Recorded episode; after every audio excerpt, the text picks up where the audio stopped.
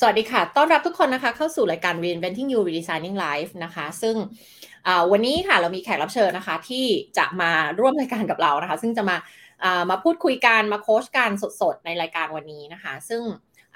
แขกรับเชิญของเราก็คือคุณเจนนั่นเองนะคะ เดี๋ยวให้คุณเจนนะคะ แนะนำตัวก่อนเลยนะคะ อาจจะเล่าว่าแบ็กกราวอะไร เป็นยังไงบ้าง แล้วก็เหตุผลที่สนใจที่จะมาออกรายการ The Dream Maker คืออะไรมีเป้าหมายอะไรยังไงบ้างคะมองเห็นตัวเองหนึ่งถึงสามปีต่อจากนี้มีการเปลี่ยนแปลงอะไรบ้างในชีวิตเนี่ยค่ะ ได้ค่ะก็ชื่อเจนนะคะ เจนจิดาจันทมุนีค่ะ แล้วก็ที่สนใจมาแบบเหมือนเข้าร่วมโครงการ Reinventing อันเนี้ยค่ะ ก็คือเป็นเพราะว่าเราเหมือนกับอยู่ในจุดที่กำลัง เออเขาเรียกว่ากำลัง ก้าวเข้าสู่อีกชัปเตอร์หนึ่งของชีวิตค่ะ แล้วก็รู้สึกว่าจริงๆ ส่วนตัวก็คือติดตามโคชนิดามาอยู่แล้ว แล้วก็รู้สึกว่าก็เป็นโอกาสดีที่ตัวเราเองก็จะได้เหมือน อาจจะมีบางส่วนที่เรายังแบบ ไม่ได้อันลิชมันออกมาอะไรอย่างเงี้ยค่ะ แล้วก็ลองมาแบบเหมือนคุยเพื่อค้นหาตัวเองดู เพื่อที่จะทำให้เราสามารถแบบพัฒนาได้ดีขึ้นค่ะ อืมค่ะ แล้วมีเป้าหมายหลัก ๆ อะไรบ้างคะ ในการที่ถ้าสมมติว่าได้เข้ามาอยู่ในโปรแกรมนี้หรือว่าในการในรายการนี้นะคะแบบมองมองว่าอยากได้อะไรในหนึ่งปีต่อจากนี้บ้างค่ะ ค่ะก็คือจริงๆตัวเจนเองทำเรื่องของการศึกษานะคะเป็น future education อย่างเงี้ยค่ะแล้วก็คิดว่าการที่เอ่อตัวเราเองอะสามารถแบบได้เข้าร่วมโครงการหรือว่าได้อยู่แบบเหมือนมีเมนทอร์ช่วยดูแล หรือว่าโค้ชช่วยดูแลค่ะ จะอาจจะทำให้community ของเราอะเอ่อ เติบโตได้ดียิ่งขึ้น แล้วก็เราสามารถแบบออกไปแล้วก็ช่วยเหลือเด็กๆ หรือว่า support แบบคุณครูหรือเด็ก ๆ หรือพ่อแม่เนี่ยค่ะ ได้มากขึ้นค่ะ แล้วก็ที่สำคัญคือรู้สึกว่าเออเรามีคือสิ่งที่เราทำมาทั้งหมดอะไรเงี้ยค่ะ มันก็จะมีแบบกลุ่มคนที่เอ่อที่สนใจ แล้วก็อยากเข้ามาทำความรู้จักหรือเข้าใจตัวเรามากขึ้น แล้วก็ที่สำคัญคือเออคิดว่าแบบ challenge ที่เรามีอยู่เนี่ยคือการที่แบบการที่เราจะ สามารถเล่าเรื่องอะค่ะสิ่งที่เราทำอยู่อะให้คนอื่นฟังอะให้เข้าใจได้ยังไงบ้างอะไรค่ะมันมันรู้สึกว่ามันเป็น part ที่เออถ้าเราสามารถ crack ตรงนั้นออกได้อะไรเงี้ยมันก็จะทำให้เอ่อสิ่งที่เราทำอยู่ช่วยเหลือคนได้มากขึ้นค่ะ อืมโอเคค่ะเป้าหมายที่ที่ได้เล่ามาจะเป็นเรื่องธุรกิจ มีมีสามารถ เล่าให้เราฟังได้อย่างชัดเจนมากยิ่งขึ้นได้ไหมคะว่าเป้าหมายที่ว่านี้คืออะไรอะคะในการที่อยากจะพัฒนาธุรกิจอันนี้ของของคุณเจนะคะก็จริงๆเออสิ่งที่เจนทำอะค่ะเป็นคอมมูนิตี้ที่เราเน้นในเรื่องของ personalized education เราทำให้เอ่อครอบครัวค่ะ คุณพ่อคุณแม่เข้าใจในตัวลูกๆมากขึ้น เรามีหลักสูตรที่แบบเหมือนจะช่วยให้ให้ตัวเจ้าของโรงเรียนเอง หรือว่าคุณพ่อคุณแม่เองอะค่ะ ได้นำไปใช้กับเด็กๆอะเพื่อที่จะทำให้ เขาสามารถค้นหาตัวเองได้เร็วขึ้น อันนี้ก็คือเป็นสิ่งที่เราทำมาอยู่แล้วในในสเกลที่อาจจะไม่ได้ไม่ได้ใหญ่มากอะไรเงี้ยค่ะ เป็นเพราะว่าเออในการที่จะทำสิ่งนี้เหมือนคุณครูหรือว่าคนที่จะเข้ามาดูแลเด็กๆอาจจะต้องเข้าใจในเรื่องของการพัฒนาคนหรือว่าเข้าใจในตัวเด็กๆจริง ๆ ค่ะ คราวนี้ตัวธุรกิจอะก็อยู่ในจุดที่เอออยู่ในระหว่างของการที่มันจะต้องเหมือนสเกลอัพให้กับเหมือนคนอื่นเข้าใจตัวเราเอง ตัวสิ่งที่ตัวเจนทำอะค่ะ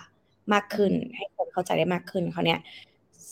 ถ้าสมมุติว่าตัวเจนสามารถเล่าเรื่องว่าธุรกิจที่เจนทำอยู่ค่ะ หรือว่า Future Education Hub ของเราเนี่ยทำอะไรบ้างดูแลเด็กยังไงบ้าง ได้ดีขึ้นก็คิดว่าแบบมันจะทำให้คนเข้าใจเราได้มากขึ้น เหมือนที่ผ่านมาเนี่ย มันจะเป็นการเหมือนกับบอกต่อค่ะ คือเหมือนแบบมีคนเข้ามารู้จักเรา แล้วก็แล้วก็บอกต่อแล้วก็เอ่อ มีมีคนเข้ามารู้จักเราเพิ่มขึ้นอะไรเงี้ยแต่จริงๆอะสิ่งที่เราเจออะคือมันมีเด็กๆที่รออยากจะได้ความช่วยเหลือตรงนี้ หรือว่าอยากจะเข้าถึงอะค่ะรูปแบบการเรียนรู้แบบนี้อยู่ แต่เราไม่สามารถแบบเออไปช่วยน้องน้องกลุ่มนั้นได้ได้ดีอะไรเงี้ยเรารู้สึกว่าถ้าเราแบบเล่าเรื่องได้ดี เราอาจจะมีคนที่มาช่วย support ตรงนี้ค่ะ ได้เยอะขึ้นค่ะคำว่าเล่าเรื่องนี่หมายถึงอะไรอะคะ คือการ shape shape แบบเขาเรียกอะไรอะคือ communication อะค่ะว่า บอกว่าคือมันเหมือนกับว่าที่ผ่านมาเวลาเราจะเล่าให้คนอื่นฟังค่ะว่าสิ่งที่เราทำอยู่คืออะไรเนี่ย เราเราต้องเป็นต้องคุยแบบอินดิวิโดแล้วมันใช้เวลาค่อนข้างนาน ในการที่แบบจะทำให้หนึ่งคนหนึ่งคนอะถ่ายทอดให้คนหนึ่งคนเข้าใจในสิ่งที่เราทำอะไรเงี้ยค่ะ อาจจะเป็นหนึ่งชั่วโมงสองชั่วโมงหรือสามชั่วโมงหรือมากกว่านั้น อืมอันนี้คือเป็นสิ่งที่เหมือนกับ เราไม่สามารถคราฟออกมาให้ ให้มันคมได้ว่า สิ่งที่เราทำแล้วก็ทำให้เขาแบบเหมือนเข้าใจได้เลยเนี่ยค่ะ มันมันก็เลยแบบเหมือนมีมีชาเลนจ์ตรงนี้ค่ะ คิดว่าติดเรื่องนี้ แล้วมีเรื่องอื่นอีกไหมคะที่เป็นอุปสรรค อืม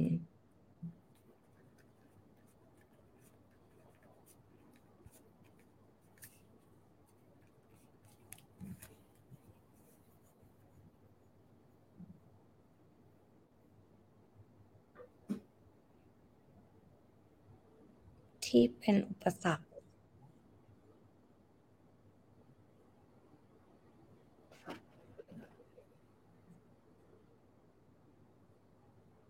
อันนี้เป็นหนึ่งเรื่องอะแล้วก็ เออ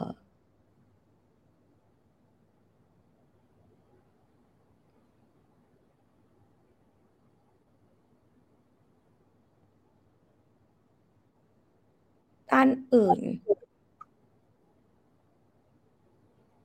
คือเจนคิดว่าคือเจนไม่แน่ใจเหมือนแบบ จริง ๆ ก็เหมือนยังไม่ได้แบบเหมือนตกตกผลึกจริงๆว่ามันคืออะไรแต่ว่า พอมันถึงจุดที่มันต้องเหมือนแบบเหมือนสเกลอะค่ะ มันมันรู้สึกว่า อันเนี้ยคือคือหนึ่งอันที่มันทำให้แบบเราแบบเหมือนไปไปต่อไม่ได้ แล้วก็อันที่สองก็คือ อืม จะบอกไงดีเหมือนกับว่า เราก็แบบเหมือน คืออาจจะเป็นเพราะว่า ที่ผ่านมาอย่างเงี้ยค่ะ คือเวลาเราทำเรื่องเนี้ย คือความเซนซิทีฟมันอยู่ที่ว่าพอเราทำเรื่องเด็กอย่างเงี้ยค่ะ เด็ก ๆ ก็เออจะอยู่ภายใต้การดูแลของคนคุณพ่อคุณแม่ใช่ไหมคะ มันก็คือคือความเข้าใจของพ่อแม่ที่มีต่อเรื่องเนี้ยค่ะ มันยังเป็นแบบมันยังเป็นอุปสรรคของเราในการที่มันจะทำให้มันสเกลขึ้น เพราะว่าในสิ่งที่เกิดขึ้นอะ คือเด็กๆอะเข้าใจในสิ่งที่เราจะส่งมอบ แต่ว่าบางทีอะสิ่งที่ จะทำให้คุณพ่อคุณแม่ยอมรับหรือเข้าใจอย่างเงี้ยค่ะเออมันยังเป็นอุปสรรคอยู่ เราก็เลยมองว่ามันคือเรื่องของการสื่อสาร หรือ even ว่า คือณณตอนเนี้ย ถ้าสมมุติว่าจะทำให้ช่วยเหลือเด็กได้เยอะขึ้น เราอาจจะต้องการให้แบบเหมือน community มัน double size หรือ triple size อะไรอย่างเงี้ยค่ะเราอาจจะต้องมีคนที่แบบเหมือนเข้ามาช่วยช่วย support อย่างเช่นพวกแบบ investor หรืออะไรเงี้ยจริงๆแล้วตัวเจนเองอะเป็นคุณครูแบบ เป็นเขาเรียกอะไรไม่ได้เป็นคุณครูโดยแบบตั้งแต่ต้น แต่ว่าเป็นคนที่แบบ in เรื่องการศึกษาเรื่อง passion แล้วก็ทำเรื่องนี้มาแล้วสิบห้าปี แล้วเจนรู้สึกว่าสิ่งที่เจนกำลังทำอยู่อะค่ะ คือถ้าแบบคนที่แบบมี power เยอะกว่า หรือว่ามีแบบเขาเรียกอะไรพลังในการ support เยอะกว่าค่ะ มันก็จะช่วยเด็กได้เยอะขึ้นมากกว่าแค่ลำพังแบบคุณครูหนึ่งคน ที่ลุกขึ้นมาทำทุกอย่างด้วยด้วยตัวเองอะไรเงี้ยคือถามว่า คือเจนเชื่อว่าแบบธุรกิจสตาร์ทอัพอื่นๆ เขาก็จะมีไปเข้าโครงการเพื่อที่จะแบบเหมือน pitching ให้ investor หรืออะไรเงี้ย คือในที่ผ่านมาที่เราไม่ได้แบบไปทำตรงนั้นก่อน เราเราเริ่มที่จะแบบ craft ตัวธุรกิจของเราออกมาก่อน มี result proven หรืออะไรอย่างเงี้ยค่ะ เป็นเพราะว่าเรามองว่าเออ มันไม่ทันการ เราอยากให้แบบช่วยเด็กๆ ได้แบบได้เร็วที่สุด มันก็เลยจะเป็นการที่เราทำมาด้วยตัวของเราเอง มาโดยตลอดรวมอาจจะมี partner หรืออะไร แต่ว่าคนที่แบบเป็นคน run อะไรเงี้ย มันก็เป็นโซโล่แบบ เอ่อ operation อะไรเงี้ยค่ะแล้วเราก็มองว่าเออถ้าสมมุติว่ามันมีสิ่งเนี้ย project เนี้ยมันอยู่ในมือคนหรือว่ามีแบบมือคนที่แบบมีพลังเอ่อ support อะค่ะทางในเรื่องของอาจจะเป็นเรื่องของเอ่อ network หรือ network หรือว่าเรื่องของแบบ financial หรืออะไรก็แล้วแต่เนี่ยมันก็จะทำให้สิ่งนี้มันเกิด impact มากขึ้นจากจากจิ๊กซอว์ที่เราต่อมาแบบเหมือนครบแล้วว่า เออจริง ๆ แล้วเส้นทางเดินของเด็กๆอะค่ะ จะต้องเป็นเส้นไหนค่ะ เป็นยังไงอย่างเงี้ยค่ะอืมอืมฟังดูก็เป็นเรื่องของของการที่อยากได้ investor มาเพื่อที่จะมาลงทุนเพื่อขยายธุรกิจเพื่อจะ make impact ให้ให้ใหญ่ยิ่งขึ้น ใช่ไหมคะ ทีนี้ถามนิดนึงว่าเราเคยได้ยังยังเคยได้ไป pitching เพื่อที่จะกับกับ investor แล้วหรือยังคะถ้าตัวแบบ project นี้เลยยังเลยค่ะ เพราะเรา เนี่ยค่ะก็มันเหมือนแบบเหมือน chicken and egg อยู่ในหัวว่า เออมันมันจะต้องยังไงอะไรเงี้ยค่ะ อืมค่ะแล้วเรื่องของเล่าเรื่องนี่คือเกี่ยวข้องกับการ pitch ด้วยป่ะคะที่บอกว่าเล่าเรื่องนี่คือ relate กับเรื่องเพื่อให้พ่อแม่เข้าใจว่าเราทำอะไร แล้วพ่อแม่จะลงกับสิ่งนี้ทำไม หรือ หรือมันเกี่ยวกับการเล่าเรื่องเกี่ยวกับการ pitch ด้วยถูกไหมคะกับกับใช่ค่ะใช่มันเหมือนทุกทุกด้านเลยคือเหมือนพอเจนถอยหลังกลับมานั่งมองเจนมองว่า ไอการแบบ storytelling ของเจนนี่แหละ มันดูเป็นเหมือนแบบ เป็นจุดที่ทำให้มัน เอ่อไปเขาเรียกอะไรอะ เหมือนเจขนาดแบบเหมือนกับเจนอธิบายให้คนแบบ เอ่อ individual ทั่วไปฟังอะไรเงี้ยมันก็ยังแบบเข้าใจยาก เออใช้เวลากว่าที่แบบเหมือนเขาจะเข้าใจ แต่พอเขาเข้าใจแล้ว คือเขาก็ happy นะคะแล้วก็เขาก็บอกต่อแต่เจนก็เลยแบบเหมือนพอที่จะไปถึง moment ว่าเฮ้ยแล้วเจนจะเอาแบบทั้งหมดเนี่ยไปเล่าให้ investor เออฟังได้ยังไงอะไรเงี้ยค่ะอืมโอเค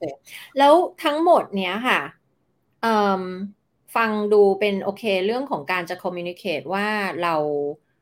ว่าว่าเราทำอะไรเพื่อให้ได้ buy-in จากทั้งพ่อแม่แล้วก็ได้ทั้งทั้งทั้ง investor ด้วยเนี่ยอันนี้คือหนึ่งหนึ่งประเด็น แล้วก็เพื่อที่จะ scale up จริงๆมันก็คือประเด็นเดียวกันทั้งหมดเนี่ยก็คือขยาย impact ผ่านสิ่งที่เราทำใช่ไหมคะทีนี้อันนี้ก็ฟังดูเป็นปัญหาภายนอกทั้งหมดเลย แต่จริง ๆ แล้วปัญหาภายนอกเนี่ย มันมาจากปัญหาภายในถูกไหมคะคิดว่ามันมาจากปัญหาภายในอะไรของตัวตัวคุณเจนะคะ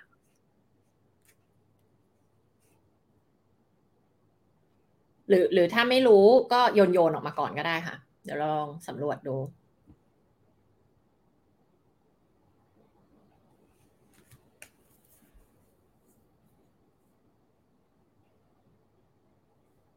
ก็จะไม่แน่ใจว่าเป็นเพราะว่าตัวเราเองอะ จริง ๆ เราก็แบบคือเราอยากให้สิ่งนี้มันเกิด แต่ไม่ได้อยากให้มีคนรู้จักเราหรือเปล่าอะไรเงี้ยเพราะอะไรอะคะ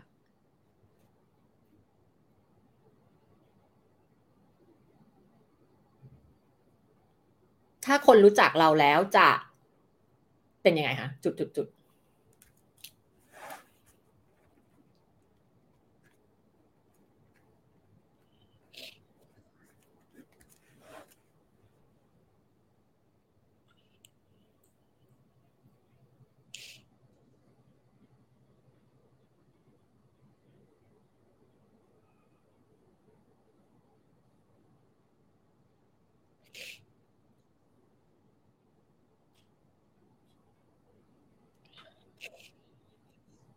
มั นไม่แน่ใจเหมือนกันว่าแบบมันคืออะไรอะแต่เราไม่ได้รู้สึกแบบ comfortable กับการที่แบบเหมือนเราต้องอยู่ในสปอตไลท์อะไรอย่างเงี้ยค่ะ แต่ถามว่าทุกวันนี้เราก็เป็น speaker นะเป็นเทรนเนอร์แบบโค้ชหรือว่าแบบขึ้นเวทีหรืออะไรเงี้ยแต่เราแค่แบบ ไม่รู้เหมือนกันว่าเออตรงนั้นมันคืออะไร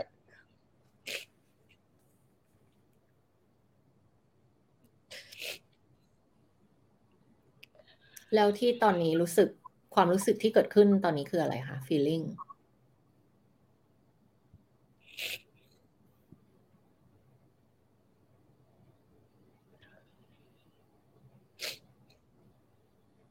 น่าจะเป็นกลัวไหมคะเป็นความกลัว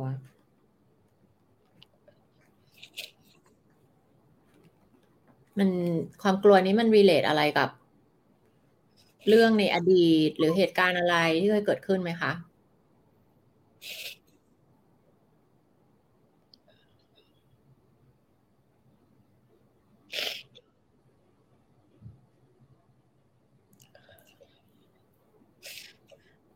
อาจจะเป็นเพราะว่าแบบเหมือนที่ผ่านมาคือแบบเหมือนเราก็สู้เพื่อแบบเด็กๆอะไรอย่างเงี้ยค่ะ แต่ว่าหลาย ๆ ครั้งอะเราก็เจอแบบ เออคุณคุณพ่อคุณแม่ของเด็กที่ไม่ได้เข้าใจในสิ่งที่เราทำอะไรเงี้ยเออแล้วเขาทำให้มัน คือเขาเรียกว่าอะไรอะคือมันก็เป็น judgment หรือว่าคำตัดสินอะไรเงี้ย คือ คือเด็กมีพัฒนาการแต่ว่า แต่ว่า เออตัวตัวคุณแม่เองไม่เข้าใจซึ่ง ซึ่งในหลาย ๆ ครั้งอะมันก็พิสูจน์ได้ด้วยด้วยผลลัพธ์นะคะ แต่เอาแค่รู้สึกว่า เออมัน คือเสียงมันมันจะเป็นเหมือนกับว่าเราต้องเจอกับคนที่ไม่เข้าใจในสิ่งที่เราทำตลอดเวลาอะไรอย่างเงี้ยค่ะฟังดูแล้วแล้วถ้ามันใช่หรือไม่ใช่ก็บอกนะได้เลยนะคะ แต่ว่าตอนนี้กำลังรับรู้เหมือนฟังว่าตอนนี้ที่น้ำตาที่เราร้องไห้เนี่ย มันเป็นเหมือนความท้อใจด้วยหรือเปล่า มันเป็นเหมือน แบบเราตั้งใจทำในสิ่งที่ดี แต่ทำไมคนถึงไม่เห็นถึงคุณค่า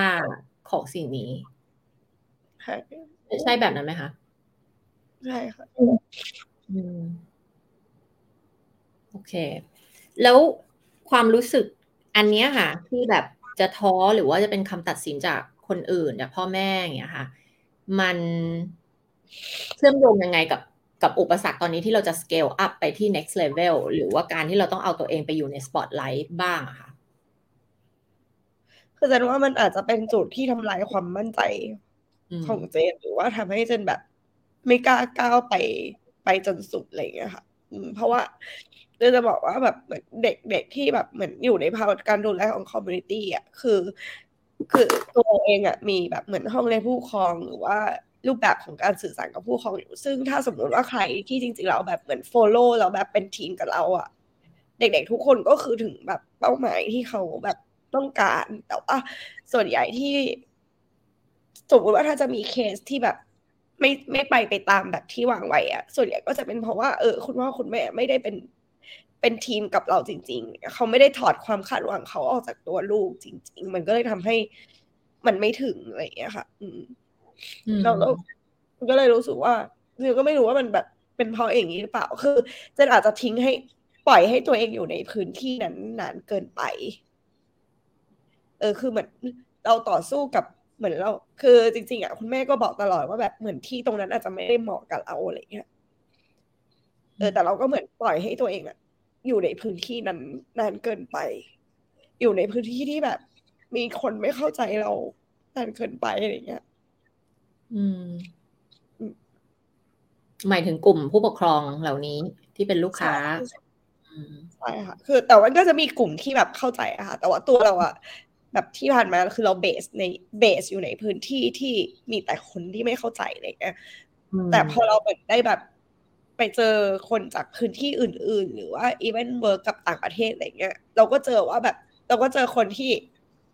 เราก็เจอคนที่แบบเหมือนแค่คุยแป๊บเดียวก็คือเข้าใจเลย ว่ามันคืออะไรอะไรเงี้ยแล้วเขารู้สึกแบบเขารู้สึกแบบโหยดีใจมากที่ได้เจอเราหรืออะไรเงี้ยค่ะ เออ แต่กับที่ผ่านมาที่เราต้องแบบ เหมือนพยายามสู้กับคนที่แบบไม่เข้าใจ เลยแล้วก็แบบ เออ ประมาณนี้นะคะ มันก็เลยทำให้รู้สึกว่า เออ อาจจะเป็นเพราะว่าเราปล่อยให้ตัวเองอยู่ตรงนั้นนานเกินไปทำให้มันเสียความมั่นใจบางส่วนไป อืม ฟังดูเหมือน ไปอยู่ผิดที่ผิดกลุ่ม แล้วก็พยายามที่อยากจะด้วยความที่เรารู้ว่าสิ่งที่เราทำอยู่มันมันดีอะดีกับเด็กๆเราก็อยากจะให้เขาเข้าใจ แต่พอเพราะคนเรามันเราอิ f l u e n c e คนอื่นได้แต่เราเปลี่ยนคนแบบ completely ไม่ได้ มันมันต้องถึงเวลาของเขาหรือเขาต้องอยากเปลี่ยนเอง มันก็เลยกลายเป็นเราไปอยู่ผิดที่ แล้วมันก็ impact กลับมาที่ตัวเรา แล้วก็ทำให้เรา question สิ่งที่เราทำด้วย ใช่ไหมคะใช่ใช่ค่ะอืม แต่อันเนี้ยก็คือเราก็ก้าวเหมือนกับตัวเราเองก็คือก้าวออกจากมันมาจากตรงนั้นแล้วอะไรอย่างเลยค่ะแต่มันใช้เวลาแบบ ก็เกือบจะเก้าปีกว่าเท่าที่จะกว่าที่เราจะก้าวออกมาอยู่ในจุดที่เราควรจะอยู่อะไรเงี้ยเข้าใจ เล่าให้ฟังหน่อยได้ไหมคะว่า คุณเจนมีแบ็กกราว n ์หรือว่า backstory อะไรทำไมถึงได้มาทำเรื่องนี้ได้ มันเชื่อมโยงอะไรกับชีวิตตัวเองไหมหรือว่าเรียนมาด้านนี้หรืออะไรยังไงถึงได้มาทำอันนี้ได้อะคะจริงๆไม่ไม่ได้เรียนมาด้านนี้ค่ะ แต่ว่าเหมือนเป็นคนอินแบบเรื่องของ education อยู่แล้วอะไรเงี้ยแล้วก็จริงๆ จุดเริ่มต้นมันมันเริ่มมาจากตอนที่จริงๆ เราเริ่มสอนเด็กอะค่ะตั้งแต่อายุแบบยี่สิบตั้งแต่อายุมหาลัยอะไรเงี้ย แต่ว่าอืมจริงๆตัวเองเรียนสายแบบ finance business economics อะไรเงี้ยอืมแล้วก็ แต่ว่าเหมือนกับมันจะมีแบบเหมือนครั้งแรกที่เรารู้จัก TED Talk อะเออแล้วเราก็เลยรู้สึกว่าเฮ้ยเราอยากจะแบบ make impact แบบนั้นบ้างแล้วเราก็ถามตัวเองว่าเออเราอยากจะแบบ make impact ในเรื่องอะไรอะไรเงี้ยเออ ก็เลยได้รับคำตอบว่าเราอยากจะ make impact เรื่อง education อะไรอย่างเงี้ยค่ะเราก็เลยแบบเหมือนทำเรื่องนี้แล้วก็พอยิ่งเราแบบอยู่กับเด็ก เราก็รู้ว่าแบบเหมือนเด็กต้องการความช่วยเหลือเด็กบางคนมาหามามาหาเราแบบ เออคือเขาไม่คุยกับคนอื่นแต่เขาคุยกับเราอะไรเงี้ยมันทำให้เรารู้สึกว่า เออ เด็กต้องการความช่วยเหลือ แล้วก็อีกอย่างหนึ่งคือจริงๆตัวเจนเองก็เป็นแบบเหมือนเด็กต่างจังหวัดคนหนึ่งไม่ได้มาจากครอบครัวที่แบบร่ำรวยอะไรเราเรารู้สึกว่า เออเราไปเราไปไกลกว่าที่มันควรจะเป็นได้เป็นเพราะว่าเรามีโอกาสกับกับเมนทอร์ที่ดีจะอยู่ ในพื้นที่ที่ดีมาตลอดชีวิต คือแบบมีคน มีครูมีเมนทอร์ให้ตลอดชีวิตเราอยู่ในที่ที่ดีแบบคุณพ่อคุณแม่ให้เราอยู่ในที่ที่ดีอะไรเงี้ยถึงแม้แบบเราไม่ได้เป็นครอบครัวที่แบบมีฐานะร่ำรวยอะไรเงี้ยเราก็เลยรู้สึกว่า จริง ๆ แล้วคนทุกคนอะสามารถสำเร็จได้เพียงแต่ว่าเขาต้องมีโอกาสอะไรเงี้ยเราก็เลยอยากจะเป็นแบบอยากจะเป็นจุดหนึ่งที่เหมือนเป็นคอนเนคเตอร์ให้กับเด็กๆอย่างเงี้ยอืม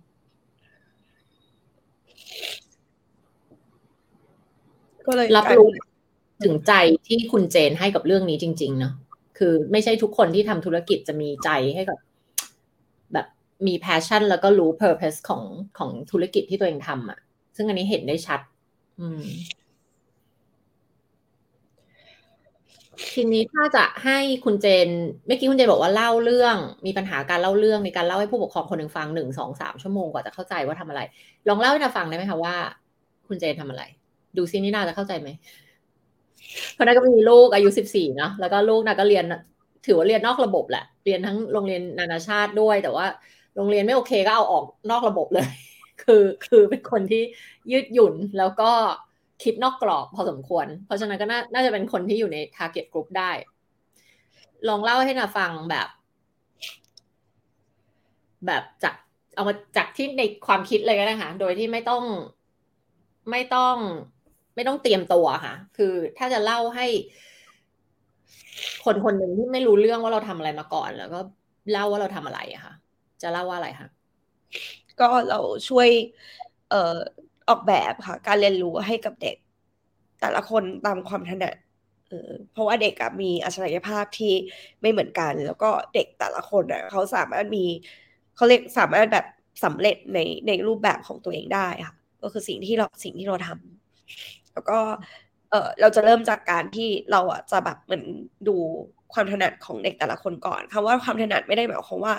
เขาจะต้องเป็นอะไรแต่หมายถึงว่าเออลักษณะในการเรียนรู้ของเขาเนี่ยเป็นรูปแบบไหน คือเด็กทุกคนสามารถเป็นได้ทุกอย่างในแบบที่เขาอยากจะเป็น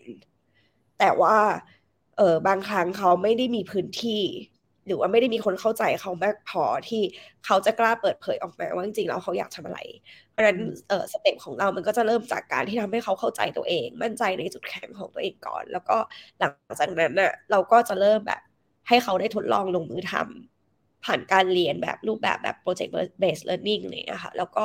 หลังจากนั้นอะเขาก็จะเริ่มเจอความถนัดและความชอบ แล้วเราก็จะช่วยแบบส่งเสริมเขาไปต่ออยู่ที่ว่าเขาอะจะไป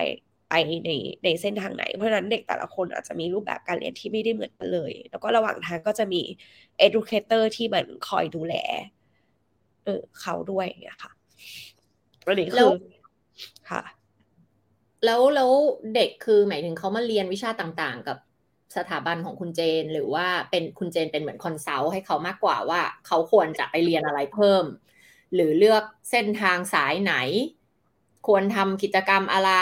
เพื่อจะไปในทิศทางที่ใช่ หรือหรือเขาเรียนวิชาต่างๆ กับกับที่โรงเรียนด้วยเลยอะคะจริง ๆ จริง ๆ เราเนี่ยเราเริ่มมาจากการเป็นโรงเรียนนะคะเป็นโรงเรียนภาษาอะไรเงี้ยแล้วก็หลังจากนั้นอะเราก็เริ่มแบบเหมือนมีคุณพ่อคุณแม่ขอมาให้แบบเหมือนดูแลนักเรียนโฮมสกูล ด้วยบางส่วนเพราะฉะนั้นเราก็จะมีในส่วนของการคือเราแบ่งการเรียนรู้ของเด็กเป็นสามส่วน ส่วนที่หนึ่งคือฝั่ง academic ที่เขาจำเป็นจะต้องเรียนอยู่แล้ว เพราะว่ามันยังจำเป็นต้องเรื่องของการรับรองวุฒิต่างๆอย่างเงี้ยค่ะ แต่ว่า part ที่สองอะที่เราเราจัดให้กับเด็กๆคือเรื่องของ future skills ต่างๆ ที่เด็กแบบควรจะต้องมี เช่น money skill เอ่อ public speaking skill หรือ even แบบการแบบ manage เอ่อ life plan management หรืออะไรต่างๆ ที่เป็น future skill AI technology เราแบ่งออกเป็น 5 pathway ค่ะ pathway ที่ 1 ก็คือ AI and technology pathway ที่ 2 คือ entrepreneur pathway ที่ 3 คือ entrepreneur คือเป็น artist แต่ว่าแบบเหมือนสามารถแบบสร้างรายรับจากสิ่งที่ตัวเองทำได้ แล้วก็อันที่ 4 เป็น hospitality แล้วก็อันที่ 5 เป็นพวกแบบ idol and influencer คือเราอะจับกลุ่มเด็กใหญ่ ๆ ออกมาแบบ เป็นแบบ5แพนเวย์อะไรอย่างเงี้ยค่ะ แล้วก็สุดท้ายเนี่ยเด็กแต่ละคนเขาจะมีโปรเจกต์ของตัวเองตามความชอบหรือความถนัดของเขาที่ใช้สำหรับการค้นหาตัวเองนะคะจริงๆแล้วตัวเราเองอะตัวเฟนไอเองอะค่ะ target group อะคือ founder ค่ะ คือตัวเจ้าของโรงเรียนที่ต้องอันเอาหลักสูตรของเราอะเอาไปเสริมในโรงเรียน แต่ก่อนหน้าที่แบบถึงจะมาถึงจุดนะวันนี้ค่ะ เราอะมีแบบเรารับเด็กเอง แล้วก็เปิดโรงเรียนของเราเองด้วย เออเพื่อที่จะแบบเหมือนเขาเรียกว่าเป็นแฟลกชิพเออให้กับเด็กๆอะไรอย่างเงี้ยค่ะ แต่ว่าตัวตัว business direction ของเราอะคือการเราอยากจะให้มีจุดแบบฮับแบบเนี้ยค่ะฮับที่มี educator คอยดูแลเด็ก ๆ แบบเนี้ยอยู่ทั่วประเทศ เพื่อที่จะให้มันแบบเหมือนเข้าถึงเด็ก ๆ ได้มากขึ้น คือเรามองเรื่องของการเรียนรู้แบบไฮบริดก็คือ จริง ๆ เด็กอะไม่ได้มีปัญหาเรื่องการเรียนออนไลน์นะคะ แต่ว่าแบบ รูปแบบการเรียนและการถ่ายทอดให้เขาต่างหากคือสิ่งที่แบบมันสำคัญอะไรเงี้ยเพราะฉะนั้นเด็กเราแบบที่อยู่ในจังหวัดต่างๆอะไรเงี้ยที่เขามาเรียนออนไลน์อะเวลาเรามีแบบ physical event อะไรเงี้ยเขาก็มารวมตัวกันเขาก็แบบเออสนุกสนานเพราะฉะนั้นเราเลยก็อยากจะแบบเหมือนให้มี hub อยู่ในแต่ละจุดอะไรอย่างเงี้ยค่ะเพื่อที่จะรองรับเออพวก physical event ต่าง ๆ หรือว่าการแบบรวมตัวกันแบบเวิร์กช็อปหรืออะไรอย่างเงี้ยเออประมาณอย่างนั้นก็คืออันนี้คือถ้าถ้ามองในแง่ของภาพรวมอะค่ะแล้วก็ตัวเราเองอะเหมือนกับ เราเป็นเขาเรียกอะไรที่บอกว่าแบบเราเราเป็นตัวช่วย support คือเจนไม่ได้รู้สึกว่าเด็กทุกคนจะต้องมาออกมาอยู่นอกรั้วโรงเรียนทุกคนน่ะเพราะคุณครูแบบเราอะ มันก็ไม่ได้มีอยู่เยอะ สิ่งที่เราอยากจะให้เกิดที่สุดคืออยากจะให้แต่ละโรงเรียนอะ ได้นำสิ่งนี้เข้าไปปรับใช้ในโรงเรียนให้ ให้มากที่สุดเพื่อที่จะช่วยเด็กที่อยู่ข้างใน คือคุณพ่อคุณแม่เขาอาจจะรู้ว่าสิ่งที่เป็นอยู่อะมันมีบางส่วนที่ไม่ใช่แต่เขาก็ไม่ได้เป็นทุกคนที่จะมีเวลาเอาลูกออกมาแล้วแบบ มาดูแลข้างนอกอะไรอย่างเงี้ยค่ะเพราะฉะนั้น goal ของ ultimate goal ของเราจริงคือการให้สิ่งเนี้ยมันเป็นส่วนหนึ่งในโรงเรียน แล้วก็ให้คุณครูในโรงเรียนค่ะ เข้าใจเด็กๆจริงๆอะไรเงี้ยประมาณนั้น เพราะฉะนั้นตอนเนี้ยมันอยู่ในจุดที่เราอะโฟกัสเรื่องของแบบเออโฟลเดอร์ที่แบบเขาติดต่อเข้ามาเพื่อที่จะเอาหลักสูตรไปใช้ในโรงเรียน การ training คุณครูหรืออะไรเงี้ยค่ะ แต่ถามว่ามันจะมีเด็กๆที่เขาไม่ได้มีสังกัดอยู่ มันก็จะมีส่วนที่เราดูแลเด็ก ๆ เหล่านั้นอยู่ด้วยค่ะ คำว่าไม่ได้มีสังกัดหมายความว่าเขาอาจจะเป็นเด็กโฮมสกูลหรือเป็นเด็ก after school หรืออะไรอย่างเงี้ยค่ะ ที่เขาแบบเอออยากจะเรียนโมเดลแบบเนี้ยค่ะ แล้วก็จะมีทีมครูที่ดูแลตรงนั้นด้วยค่ะ อืม โอเค แล้วแล้วทุกวันนี้เนี่ย เดี๋ยวนะเมื่อกี้นะฟังเข้าใจถูกไหมว่า มีส่วนที่เด็กมาโฮมสกูลกับเราด้วยเนี่ย อย่างเด็กที่มาโฮมสกูลนี่เขาเรียนวิชาต่างๆ กับเราด้วยเลยหรือเปล่าคะ มันจะมีเด็กเหมือนเด็ก homeschool ค่ะ เขาก็จะมี คือบางคนเขาก็อยู่ในแบบเหมือนสังกัด ถ้าถ้าเป็นของ academic อะค่ะ เขาก็จะมีอยู่แล้วว่าเขาแบบจดทะเบียนกับศูนย์การเรียนที่ไหนหรืออะไรอย่างเงี้ยค่ะ แต่เราจะดูใน part อีกสองขาอย่างที่เจนบอกว่าเด็กอะมันจะมีสามขาค่ะที่หนึ่งก็คือพวกเรียนแบบตามแกนกลางหรือว่าอะไรเงี้ยที่แบบเพื่อการรับรองวุฒิเขาก็จะมีสังกัดของเขาอยู่แล้วค่ะ แล้วก็ส่วนที่สองก็คือ future skill อันเนี้ยเขาเรียนกับเรา เออโดยเราจะมีแบบเทรนเนอร์หรือมีแบบ specialist ในแต่ละส่วนแต่ละด้านอะไรเงี้ยค่ะเออถ่ายทอดความรู้ให้ แล้วก็ส่วนที่สามตัวที่เป็น PBL to Ikigai ก็คือการทำ project based เพื่อค้นหา Ikigai ของตัวเองอะอันนี้คือส่วนที่สองกับสามเป็นส่วนที่เราดูแลเป็นหลักค่ะแสดงว่า เป็นเหมือนมา complement โรงเรียนอ่าอ๋อคือ product คือ product ที่มา complement แล้วก็ทำบทบาทเหมือนเป็นโค้ชหรือเป็น mentor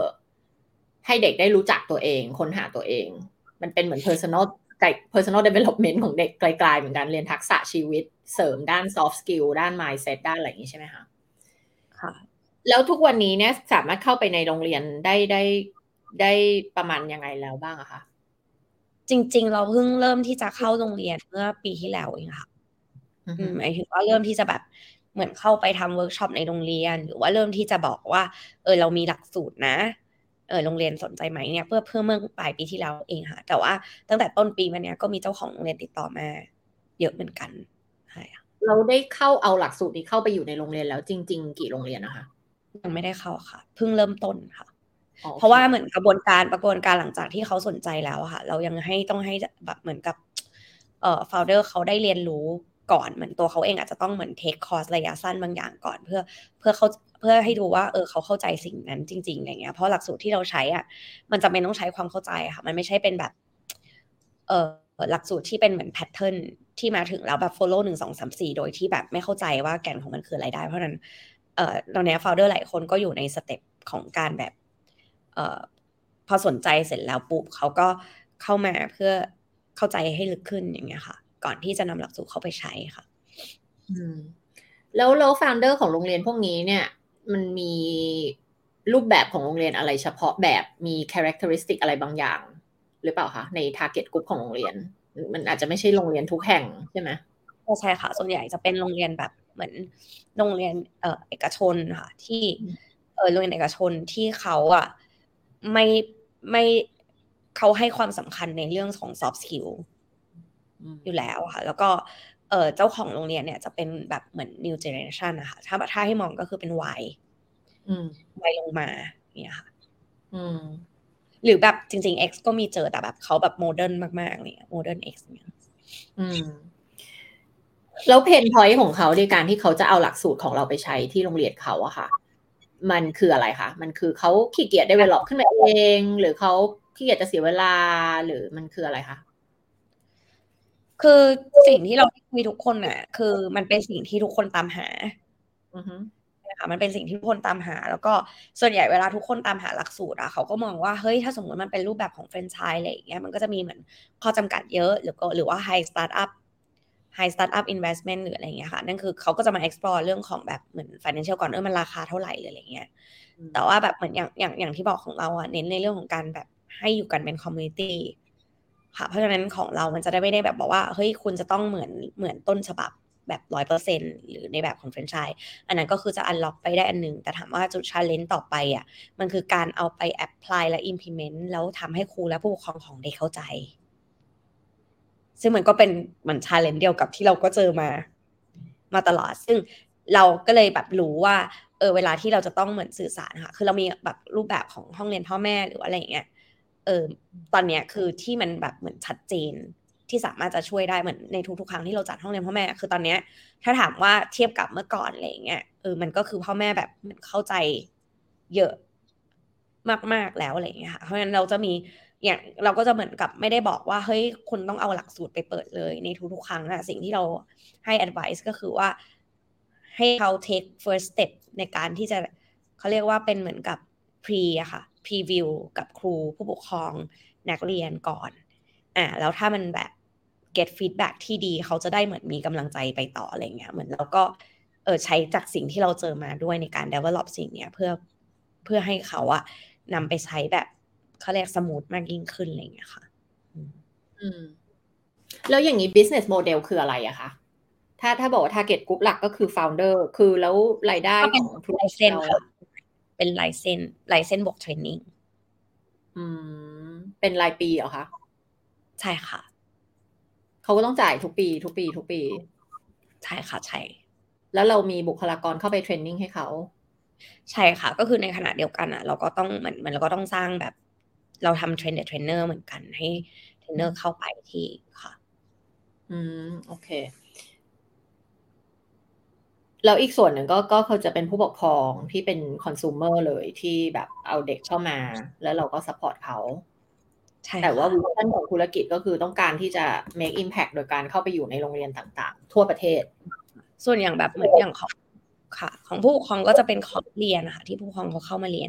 คือเวลามันจะมีอีกสองอย่างค่ะลูกลูกเขาต้องการส่งลูกมา ตัวเขาก็คือเข้าเรียนด้วย คือมันจะเป็นเหมือนตัวแรก ตัวหลักสูตรตัวโมดูลแรกของเราอะมันเป็น mandatory สำหรับทุกคนที่เข้ามาในคอมมูนิตี้ที่ทุกคนต้องแบบเหมือนเรียนเพื่อเข้าใจ แต่ว่ามันก็จะมีผู้ครองบางกลุ่มที่เขาเรียนตัว mandatory เสร็จแล้ว แล้วเขาอยากจะไปต่อ อืมแล้วก็เขาก็อาจจะไปต่อถึงขั้นลุกขึ้นมาเป็น educator อะไรอย่างนี้ค่ะ อืม อืม จริง ๆ ฟังมาก็ก็ไม่ได้รู้สึกว่าเรื่องที่เล่ามามันเข้าใจยากนะคะแต่ก็อาจจะเพราะว่าเราอยู่ในพื้นที่นั้นมานาน แล้วเราก็อยู่ในวงการแบบเนี่ยประมาณ education พัฒนาตัวเอง พัฒนา mindset เราก็เข้าใจเรื่องการตระหนักรู้การหาเป้าหมายชีวิต passion ว่ามันสำคัญยังไง เหมือนกัน ก็เลยอาจจะเป็นเลยเลยเข้าใจง่าย แต่ทีนี้แล้วกลุ่มที่ว่าเข้าใจยากหรือมันมีแรงต้านทานแรงเสียดทานหรือว่าเขามาวิพากษ์วิจารณ์เราหรืออะไรต่างๆ ที่ทำให้ท้อเนี่ยค่ะฟังดูมันก็มันมันไม่ใช่ไม่น่าจะเป็นปัญหาที่ว่าเราเล่าแล้วเขาไม่เข้าใจ หรือเราเล่าได้ไม่ดีแล้วเขาไม่เข้าใจแต่ว่า มันเป็นที่เขา มันฟังดูเหมือนมันอาจจะมีปัจจัยตรงนั้นนะคะที่ว่ามันมันมันเราสื่อสารกับคนผิดกลุ่มหรือเปล่า ใช่แล้วซึ่งก็เหมือนเราก็คุยประเด็นนั้นไปแล้วเนาะมันถ้าจะถามมีว่ามันมันใช่ประเด็นนะไหมเพราะว่าเราสื่อสารกับผิดกลุ่มจริง ๆ คือกลุ่มที่เขาไม่ไม่คือถ้าตั้งป้อมตั้งป้อมแล้วว่านี่ไม่ใช่อะไอเดียนี้ไม่ work สำหรับฉันกับลูกฉัน มันก็คือคนที่ไปคนละเส้นทางกันอะถูกไหมคะใช่แต่แต่ที่ผ่านมาเราก็ไม่ได้แบบเหมือนไป convince ในกลุ่มคนที่รู้สึกว่าไม่ใช่เราไม่ได้พาลูกเข้ามาสิที่ผ่านมาที่เราเจอ challenge อะเราเจอ challenge กับคนที่พาลูกเข้ามา แล้วพยายามจะเปลี่ยนเราให้เป็นแบบที่เขาต้องการ แล้วเขาจะอยากให้เปลี่ยนไปเป็นแบบไหนอะคะในแบบที่จริงๆแล้วมันก็ traditional way มากๆอะไรอย่างเงี้ยค่ะ ซึ่งเราก็ไม่สามารถเปลี่ยนได้เพราะเรารู้อยู่แล้วว่าแบบนั้นมันไม่ได้ช่วย ให้เช่นยังไงบ้างพอยกตัวอย่างได้ไหมคะใช่เหมือนกับว่า คืออย่างของเราเนี้ย เราเน้นแบบเออสุขสำเร็จไม่มีสูตรสำเร็จใช่ไหมคะ คือเด็กจะมีเส้นทางของเด็กเองเมื่อไหร่ก็ตามที่เด็กมี space แล้วเมื่อไหร่ก็ตามที่เหมือนเราบอกเลยว่าถ้าเด็กมีเป้าหมายแล้วมีวินัยอะอีกไม่นานมากๆเลยค่ะ คือเด็กแบบเด็กที่มาอยู่แบบเหมือนเด็กที่เราแบบเหมือนช่วยหรือ support อย่างเงี้ยบางคนบอกว่าเอ้ยไม่อยากจะเข้ามหาลัยเออจะ gap year หรือว่าแบบ เออจะอยู่แบบเนี้ย จะไม่ไปทำอะไรแต่เด็กของแบบแบบแต่ด้วยความนี้แบบเหมือนเขามีวินัย แล้วพอเราแบบค้นหาแล้วเป้าหมายเขาชัดเจนเขาไม่เคยอยู่กับเราเกินหนึ่งปีเลยนะคะเขาก็แบบไปเข้ามหาลัยกันไปอะไรเงี้ยแต่ว่าแต่ว่าในเคสแบบอย่างที่เจนบอกว่าเออคือเขาจำเป็นต้องมาหาเราเพราะลูกมี challenge บางอย่างทำให้อยู่ในโรงเรียน ไม่ได้อยู่ในโรงเรียนปกติอะมันเหมือนกับเขาไม่ได้มา เพราะเข้าใจ concept เราจริง ๆ แต่เขาจำเป็นต้องมา เพราะว่า ลูกเขาโอเคกับแบบนี้ แต่ในระหว่างทางสิ่งที่เขาจะ question เราตลอดเวลา มันก็คือรูปแบบแบบ traditional น้องได้คะแนนเท่าไหร่คะ เออ น้องจะแบบเหมือนสอบ คือมัน มันเป็นอะไรที่มันขัดกับแบบ เอ่อ value ที่ ที่เราจะให้เด็กแล้ว belief ที่แบบเหมือน community เรามีอะไรเงี้ยค่ะ เออ นั่นนั่นก็คือแบบ แต่ถามว่า คือ คือณตอนนั้นน่ะ เราก็แบบเราก็ suffer ประมาณหนึ่ง อย่างที่บอกว่า เราอยู่กับจุด suffer มาแบบเยอะมากจนแบบ พอเราก้าวออกมาได้แล้วเรามองกลับไปอะ เราก็รู้สึกว่า เฮ้ยฉันแบบอยู่ตรงนั้นมานานมากจริง เหมือนแบบโดนจองจำอยู่อะไรเงี้ยค่ะ แต่ว่าเหมือนทุกครั้งที่เราคุยกับพ่อแม่ในพื้นที่อื่นๆอะไรเงี้ยคือ เออเรารู้สึกว่าพื้นที่อื่น ๆ ที่เราเจอมันจะเป็นออกซิเจนสำหรับเราเสมอเพราะว่าเหมือนเขาเหมือนรอคอยสิ่งที่เราทำอยู่ มานานแล้วอะไรเงี้ย แต่เออแบบไม่ได้เจอเขาก็แบบบางคนเขาก็แบบเออไปอยู่ไหนมาหรืออะไรแบบเนี้ยค่ะเพราะเราก็ไม่ได้แบบเหมือนสื่อสารเยอะอะไรเงี้ย แต่ก็คือไอไอจุดตรงนั้นอะเราก็แบบเหมือนอยู่กับ ก็เรียกว่าภาวะ toxic นานนานเหมือนกัน แล้วพอเราอยู่ในภาวะ toxic ทั้งจากลูกค้าแล้วอะไรเงี้ยค่ะมันก็มันก็เลยเป็นพื้นที่ที่แบบว่า even ว่าเรามี team member อะก็จะเป็น team member ที่ไม่ไม่เข้าใจเหมือนกัน เพราะมันเป็น area ที่แบบเหมือนคนไม่เข้าใจเออมันมันก็เลยทำให้ตอนเนี้ยคือเราเราก้าวออกมาแล้ว แล้วก็พบว่าจริงๆแล้วอะคนที่ get concept เราที่สุดเลยจริงๆอะคือพ่อแม่ที่แบบเป็นผู้ประกอบการ อืม ค่ะ อันนี้ก็เคยเคยเคยเป็นบทสนทนาหนึ่งที่เคยคุยกับเพื่อนๆฝรั่งหลายๆคนเหมือนกันที่เป็น entrepreneur เหมือนกัน แล้วเราก็ค้นพบว่า เอ๊ะทำไมคุยกับคนบุคลิกภาพคล้ายๆ เราเป็น entrepreneur เหมือนกันเนี่ยเราค้นพบว่าเอาลูกออกมา homeschool เยอะมากเลย เพราะว่ามันมีลักษณะ common บางอย่างใน entrepreneur ไม่ใช่ทุกคนแต่ entrepreneur ที่เราเป็นเพื่อนด้วย ซึ่งมี mindset กรอบคิดคล้ายๆกันเนี่ย มันจะเป็นความรู้สึกที่ว่าฉันจะไม่ settle for less ฉันจะไม่ยอมรับสิ่งที่เป็น social norm just because it's a social norm แต่มันมีวิธีที่ดีกว่า แล้วเราออกแบบชีวิตตัวเองได้ แล้วเรามีเส้นทางของเราที่ไม่ต้องตามคนอื่นได้ ซึ่งเป็น philosophy ที่เราจะสอนลูกมาตลอด แล้วพอเราแบบไปเจอ entrepreneur เลยว่าอ้าวอ๋อ homeschool ลูกเหมือนกันเหรออ๋อ homeschool ลูกเหมือนกันเหรอ เพราะว่าคนเหล่านี้ entrepreneur จริงๆมันคือ disruptor ไง มันก็คือ innovator มันคือคนที่คนเรามาเป็น entrepreneur ทำไม ก็เพราะเราต้องการแก้ปัญหาบางอย่างให้กับโลกใบนี้ แต่ว่าทุกวันตื่นมาเราก็จะมองเห็นปัญหาในโลกนี้มีปัญหาอะไร แล้วหนึ่งในปัญหาโลกแตกของเราก็คือปัญหาเรื่องการศึกษา ถูกไหมคะซึ่งแบบแม้กระทั่งอย่างตัวนาเองเนี่ยให้ลูกเรียนโรงเรียนแบบ top มากของประเทศเป็นอินเตอร์เนี่ยเรายังไม่พอใจเลย เรายังรู้สึกแบบ เพราะมันคนเหมือนเหมือนเรารู้เยอะเนาะพอเรารู้เยอะเราก็จะแบบเห็นปัญหา ยิบย่อยต่างๆ ที่คนอื่นเขาอาจจะมองผ่านหรือเขาไม่รู้เขาก็เลยไม่เห็นอย่างเงี้ยแล้วพอเราเห็นปุ๊บเราก็เลยแบบ เออ จริง ๆ มี passion เรื่องการศึกษาเหมือนกันเพราะว่ามันเหมือนแบบขนาดโรงเรียนที่ดีขนาดนี้เรายังรู้สึกว่าแบบมันมีปัญหาเลยแล้วโรงเรียนอื่นล่ะถูกไหมเราก็รู้สึกว่าหนึ่งอย่างที่คิดคือเชื่อว่าแบบ คนเราควรมี access กับเรื่องพวกนี้อะโดยที่มันไม่ควรจะเกี่ยวกับฐานะหรืออะไร แต่ความเป็นจริงมันเกี่ยวไงในชีวิตโลกแห่งความเป็นจริงก็ก็เป็นหนึ่งเรื่องที่นาก็อยากผลักดันเหมือนกันค่ะกับกับเรื่องการศึกษาเนี่ย แล้วก็แต่กลับมาที่เรื่องที่ที่คุณเจนเล่ามาเนี่ยนิดาก็รู้สึกว่านะเข้าใจทั้งหมดนะ แล้วก็แต่เลยรู้สึกว่ามันไม่ได้เป็นปัญหาในเรื่องของการเล่าเรื่อง มันมันฟังดูเป็นปัญหาเหมือนที่คุณเจน realize ตอนนี้แหละว่าเราเอาตัวเองไปอยู่ผิดที่เหมือนคนที่ไปอยู่ใน wrong relationship อะแล้วพอเราอะไปอยู่ใน wrong relationship อะอะเอาเรื่องความรักก็ได้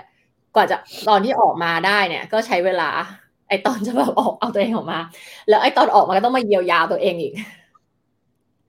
ถูกไหมคะจากจากไอ situation ที่เราเคยไปอยู่ตอนนั้นอะ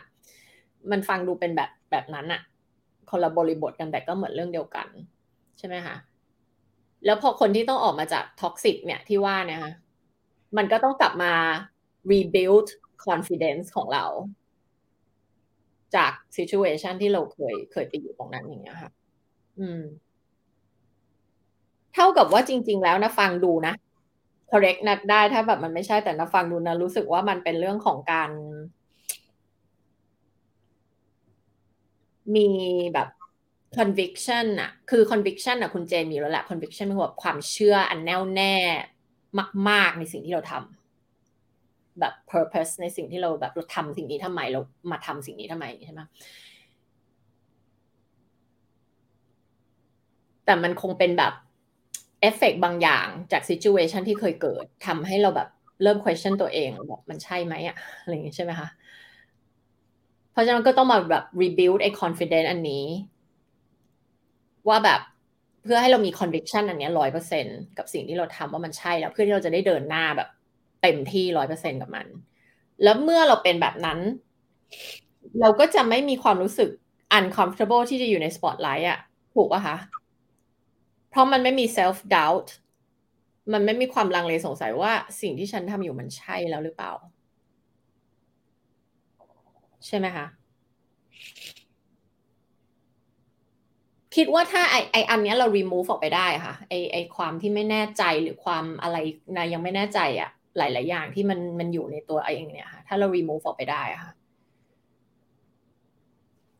คุณเจนก็จะสามารถ scale up ได้ คุณเจนก็จะรู้ว่าจะต้อง next step หนึ่งสองสามสี่มีอะไรที่ต้องไปทำบ้าง ก็จะรู้ด้วยตัวเองเลยถูกไหมคะจริงๆถ้าถามว่าแบบเหมือนณปัจจุบันนะรู้ไหมว่าสเต็ปมันคนต้องทำอะไรหรืออะไรเงี้ยมันก็แบบมันก็มีแบบเหมือนคิดแล้วก็วางตลอดเวลาเพราะปกติจึงก็แบบเหมือน planning อยู่แล้วอะไรเงี้ยแต่ว่า เออเหมือนเราไม่ออกไปอะหรือเปล่าอะไรเงี้ยเหมือนเหมือนเหมือนมันไม่ได้แบบ เหมือนเราไม่ได้ผลัก ตัวเองให้ออกไปเหมือนเหมือนแรงตรงนั้นมันหายไปหรือเปล่าอะไรเงี้ยอืม แรงแรงคืออะไรคะพลังใจเหรอคะน่าจะใช่ค่ะ อืม แล้วมีอะไรอีกคะมีอะไรที่ขาดไปที่เรายังไม่ออกไปทำสิ่งที่รู้ว่าต้องทำ อันนี้อาจจะเป็นเรื่องของแบบเหมือนการแบบน่าจะเป็นเรื่องของสกิลในการที่แบบว่า เราจะคราฟทุกอย่างให้มาอยู่ในแบบสี่ห้าหกแผ่นอะไรเงี้ยเหมือนอย่างอย่างที่เมื่อกี้เล่าอะมันก็ยังแบบ มันก็ เออการที่ทำให้คมแล้วเข้าไปถึงปุ๊บเอ้ยเขาเข้าใจแล้วบายเราคือเรามีความคิดที่ว่า เออมันก็ไม่มี we we don't have a second first impression อะมันคือแบบเหมือนถ้าไปถึงแบบ เหมือนเราเล่าไม่ดีหรือว่าเรา connect เสร็จแล้วมันไม่ได้อะไรเงี้ยอืม ซึ่งยังไม่เคยไปทำเลย ยังไม่เออยังไม่เคยไปพิชแล้วยังไม่เคยไป pitch จริงจังแต่ว่า มีล่าสุดอะเหมือนกับแค่ว่าเหมือนเจนไปเจอโครงการหนึ่งมาอะไรอย่างเงี้ยค่ะ แล้วก็เออเจนก็เหมือนเป็นการแบบเหมือนเป็น pitch แบบ project เขาเรียกอะไรสื่อสร้างสรรค์อะไรเงี้ยเออเจนก็ลองเจนก็ลองเข้าดูนะเออตอนนี้เจนก็เล่าเข้ารอบ final อืม แต่เจนก็แบบพาเด็กๆที่อยู่ในอยู่ใน community ทำด้วยกันอะไรเลยค่ะแต่มันไม่ได้พูดถึงเรื่องของสิ่งที่เราทำทั้งหมด มันแค่เป็น part ของพลังแบบ youth power อะไรอย่างเงี้ยอืมแต่ก็อืมแต่ก็แต่ก็เหมือนเป็นเป็นจุดแบบเป็นจุดเริ่มที่เราแบบเหมือนออกไปอย่างเงี้ย แต่เรายังไม่ได้เล่าภาพทั้งหมดของความเป็นเฟนไอ แต่ว่าอย่างตัวของความเป็นเฟนไอเองอะ ถามว่าเรารู้เลยไหมว่า เราต้องไปหาใครสักสักทีเดียวอะเราก็ยังไม่ได้รู้ว่าเราต้องไปหาใครสักทีเดียวอะค่ะ แต่ว่าเราคิดว่าเออเราน่าจะไปหาคนที่พอจะพาเราไปต่อได้อะไรเงี้ยคือถ้าเรามีความมั่นใจร้อยเปอร์เซ็นต์อะเราก็จะหาทางไปต่อได้เองอะคุณเจนเชื่อแบบนั้นหรือเปล่าคะคิดว่าเป็นแบบนั้นอืม ถามว่าตอนนี้ความมั่นใจอะกับการเดินหน้าเรื่องทั้งหมดเนี่ยค่ะ ตอนนี้จากร้อยหนึ่งอะตอนนี้อยู่ที่กี่เปอร์เซ็นต์ ถ้าเราแบบ ถ้าเราจะซื่อสัตย์กับตัวเองอืม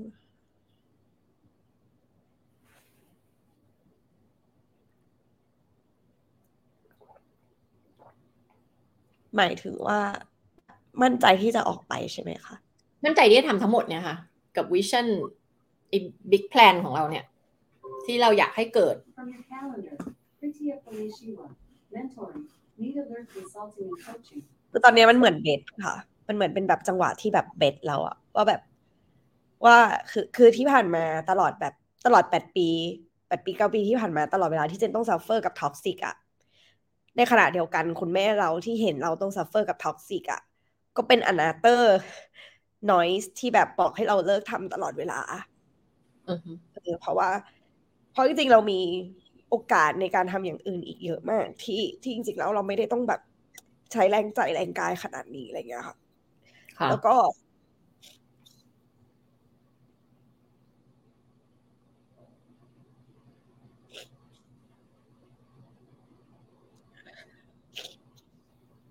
ก็ตลอดเก้าปีแบบ เกือบเก้าปีที่ผ่านมา เราต้องต่อสู้กับเหมือนน้อยที่อยู่ข้างๆ เราตลอดเวลาเพราะเพราะเหมือนเจออุปสรรคหนึ่งชิ้นอืมเขาก็จะบอกว่าบอกแล้วใช่ไหมว่าอย่าอืมทำอะไรอย่างเงี้ยค่ะเพราะถ้าเจออุปสรรคอีกหนึ่งชิ้นก็เขาก็จะแบบ เออก็บอกแล้วใช่ไหมไม่เคยฟังเลยอะไรอย่างเงี้ยประมาณอย่างนั้นก็คือ ตลอดเลย แล้วก็จนจุดที่แบบ เออ แต่เขาก็ happy ที่เราออกจาก toxic สักทีอะไรอย่างเงี้ยแต่ถ้าถ้าในมุมของเขาคือเขาไม่อยากให้เราไปยุ่งเรื่องนี้เลยอืมเออเพราะว่า เขาก็เห็นว่าเวลาที่เราโดน toxic อะมันโดนขนาดไหนอะไรอย่างเงี้ยค่ะ แต่ถามว่าเจนอะ clear ใจตัวเองได้ไหมเจนอะ clear ใจตัวเองได้นะคือให้เจนแบบเดินต่อได้เจนไม่ได้แบบทรุดลงอะไรเงี้ย แต่มุมของแม่อะเวลาที่แม่เห็นอะเขาก็ไม่ได้อยากให้ลูกโดนแบบ คือเขาเขาไม่เข้าใจว่า เราช่วยลูกเขาแล้วทำไมเขาถึงยังทำร้ายเรา แล้วทำไมเราต้องยอมให้เขาทำแบบนั้นกับเรา ในมุมของแม่ก็คือ แล้วทำไมฉันต้องปล่อยให้ลูกฉันอยู่ที่ตรงนี้อะไรอย่างเงี้ยประมาณอย่างนั้นแล้วก็ มันก็เพิ่งเร็วๆนี้นี่เองที่แบบเหมือนเรานั่งคุยกับเขาจริงจังว่า เออเราเราอยาก เราไม่อยากจะแบบ คุยกันเรื่องนี้แล้ว ว่าจะทำหรือไม่ทำอะไรอย่างเงี้ยเออเออแล้วก็เราก็เหมือนแบบเหมือนก็ตกลงกันแหละว่าเออก็ปล่อยแหละเขาจะปล่อยแล้ว แต่แบบ พอเขาแบบเหมือนปล่อยอะ มันก็เลยเหมือนเป็น last bet ของเรา อืม เออ แต่คือในแง่ของการที่แบบเราทำมาทั้งหมดอะคือจิ๊กซอว์ทั้งหมดที่แบบเหมือนเรา layer มาแต่แรกว่าภาพ community ของเราต้องเป็นตรงเนี้ย เราเหมือนเราเจอจิ๊กได้จิ๊กซอว์ครบแล้วมันเหมือนแค่ขาดจิ๊กซอว์อันสุดท้าย เพราะว่า network ในต่างประเทศค u ริคูลัมที่แบบได้รับ certifiedหรือคอนเซปต์อะไรทั้งอย่างรูเป็นคอนเซปต์ของเราคือแบบเหมือนเรามีหมดแล้วอืมเออ แต่ว่าไอจิ๊กซอว์สุดท้ายที่จะทำให้ทั้งหมดเนี้ยมันมันสเกลขึ้นแล้วมันเป็นรูปเป็นร่างขึ้นได้อะไรเงี้ย เออมันเลยมีความหมายมากสำหรับเราอะไรเงี้ยค่ะมันก็เลย fifty fifty กับแบบเป็นประมาณว่าถ้าแบบไม่ไปข้างหน้ามันก็แบบ มันอาจจะไม่ไหวแล้วอะไรเงี้ยอืม แต่เคยได้ยินเรื่องเมื่อกี้พอพูดเรื่องเก้าปีสิบปีนกก็เลยนึกถึงเรื่องของต้นแบมบูขึ้นมา ไม่แน่ใจว่าเคยได้ยินเรื่องต้นแบมบูป่ะคะที่เขาบอกว่าอ่าตอนแรกที่เราปลูกมันในช่วงหกเดือนแรกหรือกี่ นานมากอะ่ะ มันจะไม่มีอะไรขึ้นมาเลยมันจะไม่เห็นผลิตดอกออกผลอะไรให้เห็นเลยอะ่ะ แต่ความจริงแล้วอะ่ะ มันมัน in the making อยู่คือใต้นั้นอะใต้ดินมันกำลังสร้างรากอะไรโยงใยอยู่เต็มไปหมด แล้วเขาบอกว่าไอ้ต้นอันเนี้ยนะก็ไม่ได้มีความรู้นะเขา มันเป็นเรื่องที่เราเล่ากันในวงการพัฒนาตัวเองว่า แต่พอวันที่มันถึงจุดหนึ่งอะกี่ปีเดือนอะไรเนี่ยแหละ มันจะขึ้นแล้วมันจะพุ่งแบบสูงเลย มันจะแบบโตเร็วมากเลยอะ คือเมื่อกี้พอฟังก็ก็นึกถึงเรื่องนี้ขึ้นมา เนี่ยค่ะ คือเจ๊ก็มองภาพมันเป็นแบบนั้นนะคะเพราะเหมือนพอเราประกอบร่างหมดเสร็จหมดแล้วว่ามันเหมือนแบบ ไม่ว่าจะคำถามอะไรอะตอนเนี้ยคือเราสามารถตอบได้อือฮึหมดแล้วอะไรอย่างเงี้ยเออแต่ว่านั่นแหละค่ะอย่างที่บอกว่ามันมันอาจจะเป็นเพราะว่าเรามันนานอะอืมอืมเรื่องยากๆมันมันมันไม่ง่ายเสมอ เรื่องยากๆ เรื่องอะไรที่ต้องต้องมีการเปลี่ยนแปลงสังคมอะเพื่อสิ่งที่ดีขึ้นอะถูกอะคะถ้าเรากลับไปมองฮีโร่ทุกคนในประวัติศาสตร์เนี่ยเขาต้องต่อสู้มาเหมือนกันแบบนี้เหมือนกัน ถ้ามันง่ายทุกคนก็ทำแล้วสิใช่ไหมแล้วจิ๊กซอว์ชิ้นที่ว่าเนี้ยที่ว่าชิ้นสุดท้ายเนี่ยคือนอกจากเป็นเรื่องของการ pitch เพื่อจะได้ investor มาเพื่อจะขยาย Impact ของเรา อันนี้คือจิ๊กซอว์ชิ้นสุดท้ายหรือว่ามันมันมีอะไรอีกในจิ๊กซอว์ใช่คือคิดว่าเป็นจิ๊กซอว์ที่สุดท้ายเพราะว่า เพราะว่าเอ่อการสเกลของเจมันต้องสเกลคู่กับการที่แบบเรามีทีม educator ที่ที่แข็งแรงอะไรอย่างเงี้ยค่ะ แล้วเอ่อถ้าให้มองในแง่ของการศึกษาบ้านเราอะทุกคนให้ให้รูปของความเป็นครูน้อยมาก อะไรนะคะ คือหมายรีพีทหน่อยในนะในแบบเหมือนสังคมทั่วไปอะค่ะ คือหมายถึงว่าหมายถึงว่าทุกคนให้คุณค่าของแบบครูอะค่ะ ให้มูลค่าของครูอะ ค่อนข้างน้อย แต่จริงๆแล้วครูที่จะสอนในรูปแบบที่เราจะสอนได้นี่มันคือครูเลเวลที่แบบต้องผ่านการแบบ certified โค้ชต้องอะไรอย่างเงี้ยมาแล้ว เพราะฉะนั้นจริงๆแล้วก็คือแบบค่าค่าตัวคนบุคคลเหล่านั้นน่ะเออมันไม่ไม่ถูกเลยค่ะมันคือมีความ contrast กันอยู่ พอแบบพอเราพูดถึงเรื่องเรียนเออมันต้อง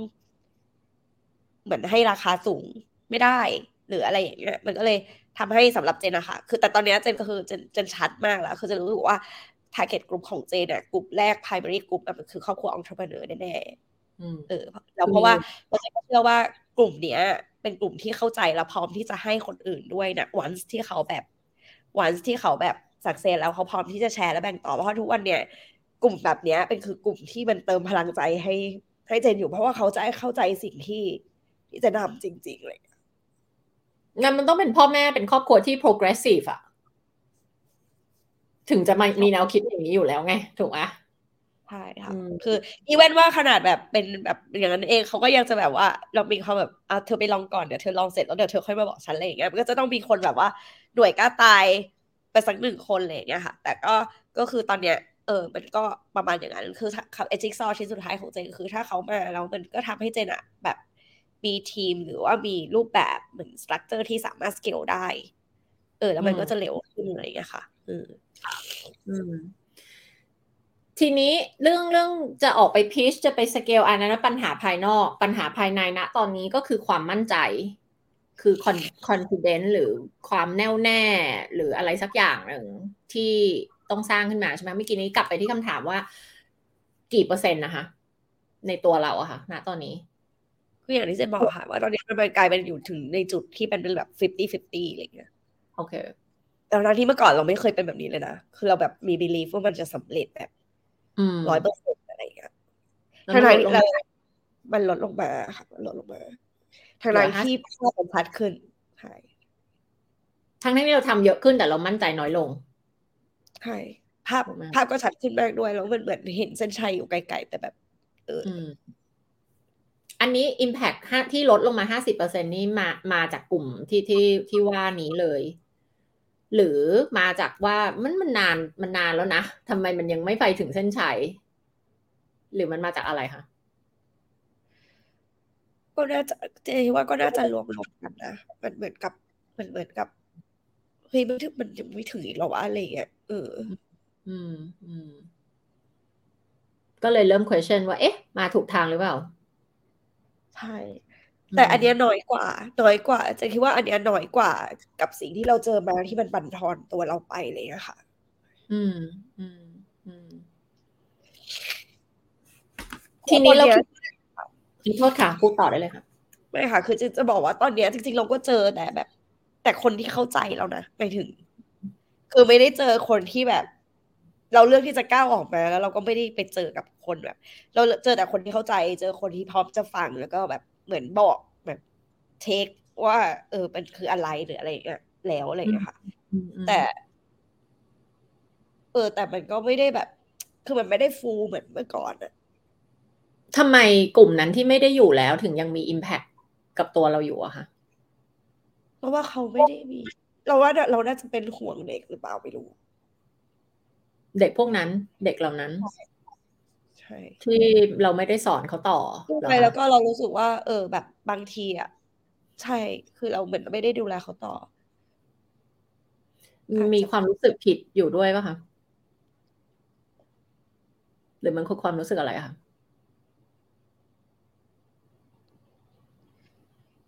เอออาจจะรู้สึกผิดกับเด็กอะไรอย่างเงี้ย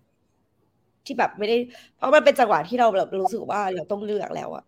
ถ้าเรายังต้องฝืนต่อไป เราต้องดูแลเขาในแบบที่มันไม่ใช่แบบเราเราจะเราจะไม่ไหวแล้วเลย อืม มันเลยเหมือนในการที่เราจะไปช่วยคนอื่นแล้วแล้ว make impact เยอะขึ้นเรากลับต้องทิ้งใครบางคนไว้ข้างหลัง ใช่ อันนี้คือสิ่งที่ทำให้เราเจ็บปวดอยู่ตอนนี้หรือเปล่าคะมันเลยยังกัดกินใจเราอยู่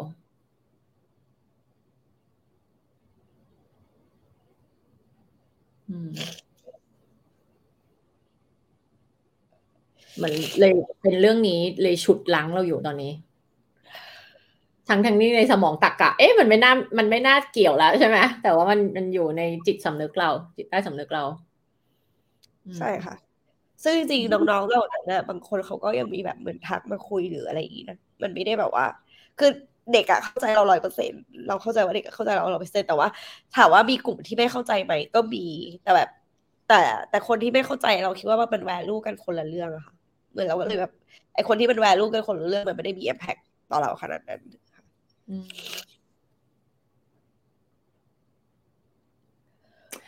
มันมักจะเป็นคนที่เหมือนเราเราเกือบจะช่วยเขาได้แล้วอะที่เราจะรู้สึกแย่ที่สุด ถ้าคนที่มันห่างไกลความจริงเหมือนกับที่บอกว่าแวลูมันต่างกันไปเลยอะ เราจะไม่รู้สึกเสียดายมาก เพราะเรารู้สึกมันห่างไกลความเป็นจริงมันเหมือนเราคงช่วยเขาไม่ได้อยู่แล้วอะไรอย่างนี้ปะแต่พอมันเป็นคนที่มันเกือบจะได้แล้วเชียร์มันคล้ายๆกับความสัมพันธ์ถ้าจะเปรียบเทียบบางทีเราชอบเปรียบเทียบเรื่องธุรกิจกับเรื่องความรัก เหมือนแบบคนนี้เกือบจะใช่แล้วเชียวฉันว่าคนนี้ต้องใช่แล้วมันเกือบจะได้ละแล้วมันจะกลับไปรูมิเนตแบบ ฉันทำอะไรผิดพลาดไปอะทำไมทำไม ถ้าตอนนั้นฉันเปลี่ยนคำพูด ถ้าตอนนั้นฉันทำอีกแบบนึง มันอาจจะไม่ออกแบบนึกออกไหมมันจะมีความแบบมันเกือบแล้วเชียวอะไรเงี้ย มันก็จะเป็นเราก็จะรู้สึกเยอะเกือบความสัมพันธ์เหล่านั้น กับน้องๆเหล่านี้ เป็นอย่างนั้นเหรอคะน่าจะเป็นแบบนั้นอืม โอเค แล้วความจริงคืออะไรอะคะ ในในฝั่งที่รู้สึกผิดในฝั่งที่นู่นนี่นั่น อันนี้คือฝั่งที่เป็นความรู้สึกที่เราตีความอะค่ะแต่ถ้าเรากลับมามองความเป็นจริงอะกับเรื่องราวของเด็กเหล่านี้เนี่ย มันก็คือจริง ๆ เราก็ทำอะไรไม่ได้แบบเหมือนกับว่า ทุกคนก็มี choice เออแล้วนั่นคือ choice ที่เขาเลือกอะไรอย่างเงี้ยเออแล้วก็เราก็จำเป็นที่จะต้องเลือก choice ที่ที่มันตรงกับ direction ที่เราจะไปอะไรอย่างเงี้ยค่ะ อืม คือชีวิตของทุกคนอยู่ในการควบคุมของตัวเองใช่ไม่ไม่ไม่ใช่คนอื่นต้องมารับผิดชอบ มันเป็นความรับผิดชอบของเขาแล้วมันก็เป็น journey ของเขาที่เขาต้องไปเรียนรู้เอาใช่ไหมใช่ค่ะอืม แต่ความความ sensitive ของมันก็คือว่า มันไม่เหมือน business ทั่วไป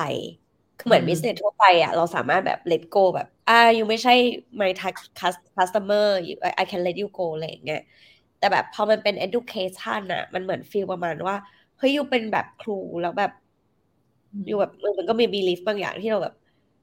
เออมันปล่อยไม่ได้คือความที่แบบด้วยความเป็นครูอะ มันคือ มันคือต้องส่งเด็กถึงเส้นชัยหรือว่าอะไรบางอย่างหรือตามตัวของเขาเออ แล้ว มันก็เลยแบบทำให้เรารู้สึกว่า มันเป็นแบบนั้น แต่คือถ้ามันเป็นธุรกิจอื่นน่ะ มันก็คงจะแบบอ้าวอันเนี้ยไม่ตรงไม่ตรง ไม่ตรง target กลุ่มอืมอะไรอย่างเงี้ยค่ะเออทุกวันเนี้ยอืมเราก็ต้องคิดแบบนั้น ถ้าในมุมของแง่ เออถ้าเราคิดแบบนั้นคือเราที่เราวางได้อะเราก็คิดว่าทุกคนอะมีส่วนในการรับผิดชอบ choice ของตัวเองแบบร้อยเปอร์เซ็นแต่ว่าในแง่ของแบบเอ่อ reputation หรือว่าเรื่องของที่คนภาพมองภาพมาว่าเฮ้ยเราต้องเป็นคนคนหนึ่งในการดูแลเด็กอะไรอย่างเงี้ยเออแต่เป็นมีเด็กหลุดออกไป แต่จริงๆถ้ามอง fact อีกอะทุกโรงเรียนก็ต้องมีเด็กหลุดออกไป หรือทุกอืมพื้นที่ก็ต้องมีเด็กหลุดออกไปอยู่แล้ว มันอาจจะด้วยพ่อแม่ช้อปปิ้งโรงเรียนหรือด้วยอะไรคือมันมันมีอย่างนั้นอยู่แล้วเลยค่ะเอออันเนี้ย แบบเหมือนที่เราคิดแล้วเรามองเห็นมันแล้วเราก็ เออ move move on ต่อไปอะไรเงี้ยเออถามว่าเออมันก็คงมี impact อยู่แบบเซี่ยวหนึ่งในใจอะไรอย่างเงี้ยค่ะ อืม มันก็ไม่แปลกอะเพราะว่ามันเป็นธุรกิจที่เกี่ยวกับชีวิตคนไงมันเป็นสิ่งที่แบบวันที่คุณ decision ที่คุณ make ในวันนี้อะมันส่งผลยี่สิบสามสิบห้าสิบปีต่อจากนี้ มัน set trajectory direction ของชีวิตเขา มันก็เลยแบบ เรารู้สึกว่ามัน high impact ก็เลยไม่ได้ let go ได้ง่าย ๆ เขาเรียกว่าตรงนี้ต้องมีเหมือน grieving process อะนะรู้สึกว่ามันเหมือนเวลาเราสูญเสีย ไม่ใช่แบบ เฉพาะคนตายจากชีวิตเรา แต่ว่ามันคือมันคล้าย ๆ กันอะมันเหมือนกับเราไอไอการที่เราจะ grieving ไอ process ของการ grieving คือการที่เราต้อง let go of loss บางอย่าง การสูญเสียบางอย่าง ไม่ว่าจะเป็นสูญเสีย relationship นี้ สูญเสียโอกาสที่เราคิดว่าเขาน่าจะมี ใช่ไหมคะซึ่งเขาอาจจะมีอนาคตที่ดีก็ได้ ใครจะรู้มันจะมีวิธีอื่นอีกเยอะแยะมากมายเราไม่มีทางรู้ถูกไหมคะแต่ว่าเรากำลังต้อง grieve เนี่ย ความสัมพันธ์อันนี้ หรือมันคืออะไรสักอย่างที่ที่รู้สึกเรารู้สึกสูญเสียคือมันเหมือนแบบถ้าทุกอย่างที่ต้องมีกระบวนการแบบมาผ่านกระบวนการความรู้สึกเนี่ยค่ะ grieving process เนี่ย แล้วแบบในที่สุดอะบอกไม่ได้ว่าระยะเวลาเท่าไหร่มันก็จะ let go ได้ มันก็จะหายไปเอง ซึ่งฟังดูเหมือนเรื่องนี้มันเป็นเรื่องราวที่ยาวนานมาตั้งแต่เมื่อไหร่อะคะเรื่องเหล่านี้ค่ะ ก็น่าจะแบบปีสองปีอะไรอย่างเงี้ยค่ะปีสองปี แต่มีหลายกรณี อืมก็ไม่หลายมาก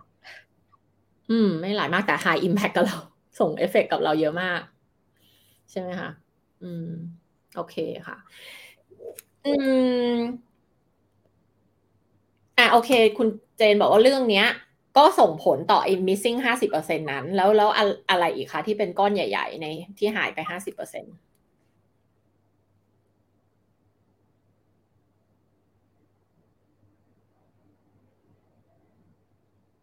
คิดว่าเราต้องมีอะไร เราถึงจะฟิลไอ้ห้าสิบเปอร์เซ็นขึ้นมาได้คือว่าเราต้อง priority แบบให้ priority กับสิ่งที่มันเป็นเป้าหมายใหญ่ของเราได้แล้วอะไรเงี้ย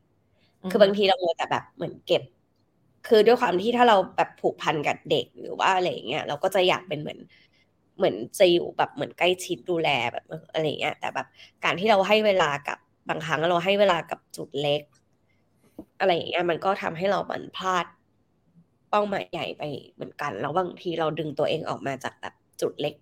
ตรงนั้นไม่ได้ คือถ้ามันเป็นเรื่องของความยิบย่อยของการทำงานเราโอเค แต่ว่าหลายครั้งพอมันเป็นเรื่องเด็กอะค่ะ เราค่อนข้างเซนซิทีฟเราจะแบบแล้วมันเหมือนจะดึงเราไป แบบไม่ได้ให้เราไปข้างหน้า อืม เออทางทางที่แบบว่า คือน่าก็จะน่าจะเป็นแบบนั้น ก็คือเหมือนแบบเราแบบ มักจะลงลึกอะอืม ไปรู้สึกกับมันเยอะ ใช่ค่ะ แบบช่วยแบบลงลึกอะไรเงี้ย แต่จริง ๆ คุณสมบัติอันเนี้ย ใจอะค่ะ ที่ลงไปกับเรื่องเนี้ย มันก็คือข้อดีที่ทำให้ผลักดันธุรกิจนี้ไปได้มามาได้ถึงเก้าปีด้วยใช่ไหมเพราะถ้าคนไม่มีใจอะมันก็ทิ้งไปตั้งนานแล้ว ถูกอะค่ะ มันคือแบบ passion and purpose ที่เรามีแต่แน่นอนทุกอย่างที่มาพร้อมข้อดีมันก็จะมาพร้อมอีกด้านหนึ่งด้วย มันมันมันทุกอย่างมันดาบสองคมหมดถูกไหมคะ แล้ว priority นี้ที่ว่าอีกห้าสิบเปอร์เซ็นที่ missing อยู่คือคุณเจนจะต้องไปมี priority กับเป้าหมายใหญ่เนี่ยมันหน้าตาเป็นไงคะมันมันมันออกมาเป็นการกระทำว่าเจนควรจะต้องอยู่ในแบบเหมือนแง่ที่แบบเหมือนไฮเลเวลมากขึ้น ที่มันเป็นเหมือนการดูแลแบบเหมือนอในโปรเจกต์ที่แบบมันมันเป็นภาพใหญ่กับกับ partner คือ drive มากขึ้นแล้วก็ให้ทีมอะค่ะ ลง on ground แทนเรามากขึ้นอะไรอย่างเงี้ย ประมาณนั้นนั่นคือสิ่งที่มันควรจะเป็นแล้วเราจะได้เหมือนเหมือนมีเวลาหรือว่าแบบไปเหมือนโฟกัสตรงนั้นได้มากขึ้นเลยค่ะเหมือนณปัจจุบันยังมีบางพาที่แบบเออเราก็อันกราวเลยเออที่ทำให้เราไม่ได้ไปทำตรงนั้นทั้งทั้งที่ถ้าเราไปทำตรงนั้นน่ะ สุดท้ายแล้วทุกอย่างมันก็จะแบบเลเวลอัพขึ้นมาเนี่ย มันควรจะเป็นแต่วันนี้มันยังไม่ได้เป็นเพราะอะไรคะเพราะแค่ just ยังไม่ได้ทำหรือว่ามันติดอะไรคะเออใจคิดว่ามันน่าจะเป็นผลพวง Impact จากแบบ สิ่งที่เราเคยเจอ แล้วเราก็ไม่อยากจะให้เกิดแบบนั้นเกิดขึ้นอีก ถ้าเราปล่อยมือจาก on ground อืมนึกออกใช่ไหมคะหมายถึงว่า เออหมายถึงว่า ครั้งหนึ่งเราเคยมีกลุ่มคน on ground ที่แบบมีปัญหากับสิ่งที่เราทำอืมเออ แล้วเหมือนถ้าวันเนี้ยแบบเหมือนณปัจจุบันอะเราก็เลยเหมือนเราเคลียร์ทุกอย่างเลยค่ะ คือเจน lean ทุกอย่างนะเจน lean customer ด้วยคือแบบ lean เลยคือถ้าไม่เข้าใจก็คือไม่เป็นไร เพราะเรารู้ว่าแบบเหมือนจริง ๆ แล้วข้างหน้า เราไม่ได้จะอยู่แบบตรงนี้อยู่แล้ว เราจะแบบไปต่ออะไรอย่างเงี้ยแล้วก็ทีมงานเจนก็เหมือนแบบลีคำว่าลีไม่ได้เหมือนจะให้มันเล็ก แต่ว่าให้เหลือเฉพาะคนที่เข้าใจ vision แล้วก็มี passion ตรงกันกับเรา แล้วถึงจะเริ่มแบบเหมือนสร้าง team member ใหม่เข้ามา เพื่อให้มันมีแบบ เอ่อ core value เดียวกันจริง ๆ อะไรเงี้ยค่ะ แล้วก็ เออมันก็เลยทำให้ไอจุด transition อันเนี้ย เจนอะลง on on ground ค่อนข้างเยอะ เออเพราะว่าด้วยความที่แบบอยู่ในระหว่างที่เราจะลังจะต้องแบบเหมือนเทรนทีมชุดใหม่ ให้เข้ามา บวกกับความเซนซิทีฟที่มันมีช่วงของการ transition อะไรเงี้ยการ move ออกมาจากที่เดิมหรืออะไรก็แล้วแต่อะไรเงี้ยค่ะ มันก็เลยทำให้เราอะถือตรง on ground นั้นอยู่เยอะ แล้วก็จะรู้เลยอะว่าแบบเหมือนถ้าเป็นเจนอะทุกคนก็ no doubt เพราะเขา trust เออว่าว่าแบบมัน deliver ได้จริงๆอะไรเงี้ยแต่ว่า เออในจุดที่แบบเราให้เวลากับมันตรง on ground ตรงเนี้ย มันก็เสียเวลาอย่างอื่นไป ที่เราจะทำให้มันได้ใหญ่กว่านี้ ซึ่งถ้าเราทำให้มันได้ใหญ่กว่านี้มันก็มีผลที่ดีต่อเด็กที่เราดูแลอยู่ด้วยเหมือนกันอย่างเงี้ยค่ะเออแต่มันเหมือนแบบ chicken and egg อะไรอย่างเงี้ยเออประมาณนั้นก็ก็ที่มันยังไม่เกิดขึ้นเป็นเพราะว่าเรายังไม่ได้ปล่อยให้ทีมมาลง on ground แบบแบบร้อยเปอร์เซ็นแทนที่ที่เราทำอยู่ค่ะ นี่คือตัวคอขวดเลยป่ะคะ คิดว่าเป็นขอขวด block everything ใช่ค่ะ แล้วมีบุคลากรที่จะสามารถ on ground ได้ หรือเปล่าคะแบบที่แบบมีในคุณภาพที่มันแบบยอมรับได้อะนั่นแหะคือ อันนั้นคืออีกปัญหาหนึ่งว่าแบบคือ คือมันก็เลยเป็นแบบพวงกันอยู่สามอันถามว่า ตอนนี้คนมีใจ passion ตรงอะได้ไรค่ะพ่วงกันระหว่างอะไรคะที่ว่าที่ว่าปัญหาเนี่ยอธิบาย พ่วงกันระหว่างความแบบมี investor อือฮึกับการแบบเหมือนสร้างทีมให้ on ground ได้ คือตอนเนี้ยอือฮึถึงแม้แบบเหมือนทีมมีใจเข้าใจ vision mission อะเขาก็ยังต้องใช้เวลาในการที่แบบ ที่ต้องแบบมา training อืมเออ แต่สมมุติว่าถ้าเราเอาคนที่แบบ experience เลยแบบเหมือนโค้ชได้ แล้วแบบมา train ให้เหมือน facilitate คลาสเรียนได้ อืมอันนั้นน่ะ มันก็จะไปได้เร็วกว่า แต่ตรงนั้นน่ะ มันก็ high investment อืมเออ ประมาณอย่างนั้นนะคะ มันก็เลยแบบทำให้คือในมุมเจนอะจะคือเจนมองว่าถ้าสมมติว่าเออเรามีแบบเหมือน investor แล้วเราเอาชุดแบบชุดที่แบบ professional หน่อยลงก่อนเลย ในขณะที่เรากำลังกลุ่มคนรุ่นใหม่ที่เขามีใจด้านนี้ แต่เขายังต้องใช้เวลาคือการแบบเหมือนโค้ชมีทักษะโค้ชหรือสอนในรูปแบบแบบเนี้ยมันยังต้องฝึก skill อะไรอย่างเงี้ยค่ะ เออมันก็จะทำให้แบบมันเหมือน ไปข้างหน้าได้ได้เร็วขึ้นอะไรอย่างเงี้ยค่ะประมาณนั้นแล้วอีกชิ้นหนึ่งอะคะที่ที่บอกมี investor มีสร้างทีม แล้วมีอีกอันที่สามอะคะหรือว่าคือ facilitator coach ที่บอก ใช่อะมันก็อยู่ในสร้างทีมค่ะ จริงโอเคๆ invest กับการสร้างทีมค่ะโอเคเอ่อก็คือตอนเนี้ยเราเรา working in the business but not on the business เออ ใช่ ใช่ไหมคะ ก็เลยไม่สามารถจะมีเวลาแล้วก็ resource ที่จะมา work on the business ได้ เพราะเรา in the business อยู่ แล้วเราต้องมีอะไรอะคะ เราถึงจะเอาตัวเองออกมา work on the business ได้ ก็จะมองว่าถ้าสมมติว่าคือจะสามารถแบบเหมือนเจอคนที่เหมือนเข้าใจเรื่องนี้ เออ แล้วก็แบบเหมือน เหมือนเหมือน investor แบบ buy ไอเดียอย่างเงี้ยค่ะแล้วเจนอาจจะแบบเหมือนมีทีม ที่สามารถไม่ได้ต้องที่ไม่ได้ต้องใช้เวลา training นาน เขาก็สามารถลงทำงานได้เลยอะเอออืมมันก็จะทำให้ตรงเนี้ยมันมันเร็วขึ้น แล้วเราก็จะได้แบบเหมือนโฟกัสตัวแบบเหมือน direction ได้ได้ได้เยอะขึ้นอะไรอย่างเงี้ยค่ะ เหมือนณปัจจุบันน่ะ event partner เราในต่างประเทศอะไรอย่างเงี้ยเขาก็แบบเหมือนเขาก็คือ เอ่อ strength ของเราอะ มันคือแบบ visionary กับ strategy อะไรอย่างเงี้ยค่ะเออเพราะฉะนั้นตอนเนี้ยคืออีเวนว่าเราไป connect กับต่างประเทศน่ะเขาก็รอ strategy จากเราอยู่ ซึ่งเรามีนะ เรามีแบบทั้งหมดที่เราเห็นอะไรเงี้ย แต่ว่าเราก็ต้อง crack สิ่งนั้นออกมา แล้วมาอธิบายให้ทุกคนเห็นว่านี่คือแบบเออจิ๊กซอว์ทั้งหมดนะอะไรเงี้ย เราควรจะต้องมีเวลาทำสิ่งนั้นเจ็ดสิบเปอร์เซ็นเออ at least อะไรเงี้ยค่ะประมาณนี้ อืม ซึ่งตอนนี้ทำอยู่กี่เปอร์เซ็นต์คะอ๋อน่าจะไม่ถึงสามสิบอืมมันก็ฟังดูเป็นไก่และไข่ไอ้เรื่องระหว่างสร้างทีมทีมไป on ground กับ investor อะไรจะมาก่อนกัน ใช่ไหมในขณะที่บอกว่าอ่าเหมือนฝั่งหนึ่งเรารอ investor มาจะได้มีเงินลงทุนมา เพื่อจะมี facilitator กับโค้ชเพื่อมาสร้างทีมให้ on ground ได้ อันนี้เข้าใจถูกปะคะ ใช่ใช่ค่ะ แต่นิด้ากำลังคิดในฝั่งของ investor ซึ่งดาก็ไม่ได้ อันนี้เดาล้วนๆอะว่าแล้ว investor ก็ต้องมองหาถ้าเขาจะลงทุนเขาก็น่าจะอยากได้ startup หรือ business ที่มีทีมที่มี potential แล้วใช่ที่ให้เขาเขาเห็นแล้วว่าแบบมัน proven อะไม่ใช่ฉัน invest ไปแล้วแล้วอ้าวแล้วแล้วไหนล่ะ เธอ scale ได้จริงเหรอ business นี้ หรือคือเธอคือคนเก่งคนเดียวแล้วไหนอะทีมที่จะ scale up มีจริงหรือเปล่า อันนี้ไม่รู้ใช่หรือเปล่า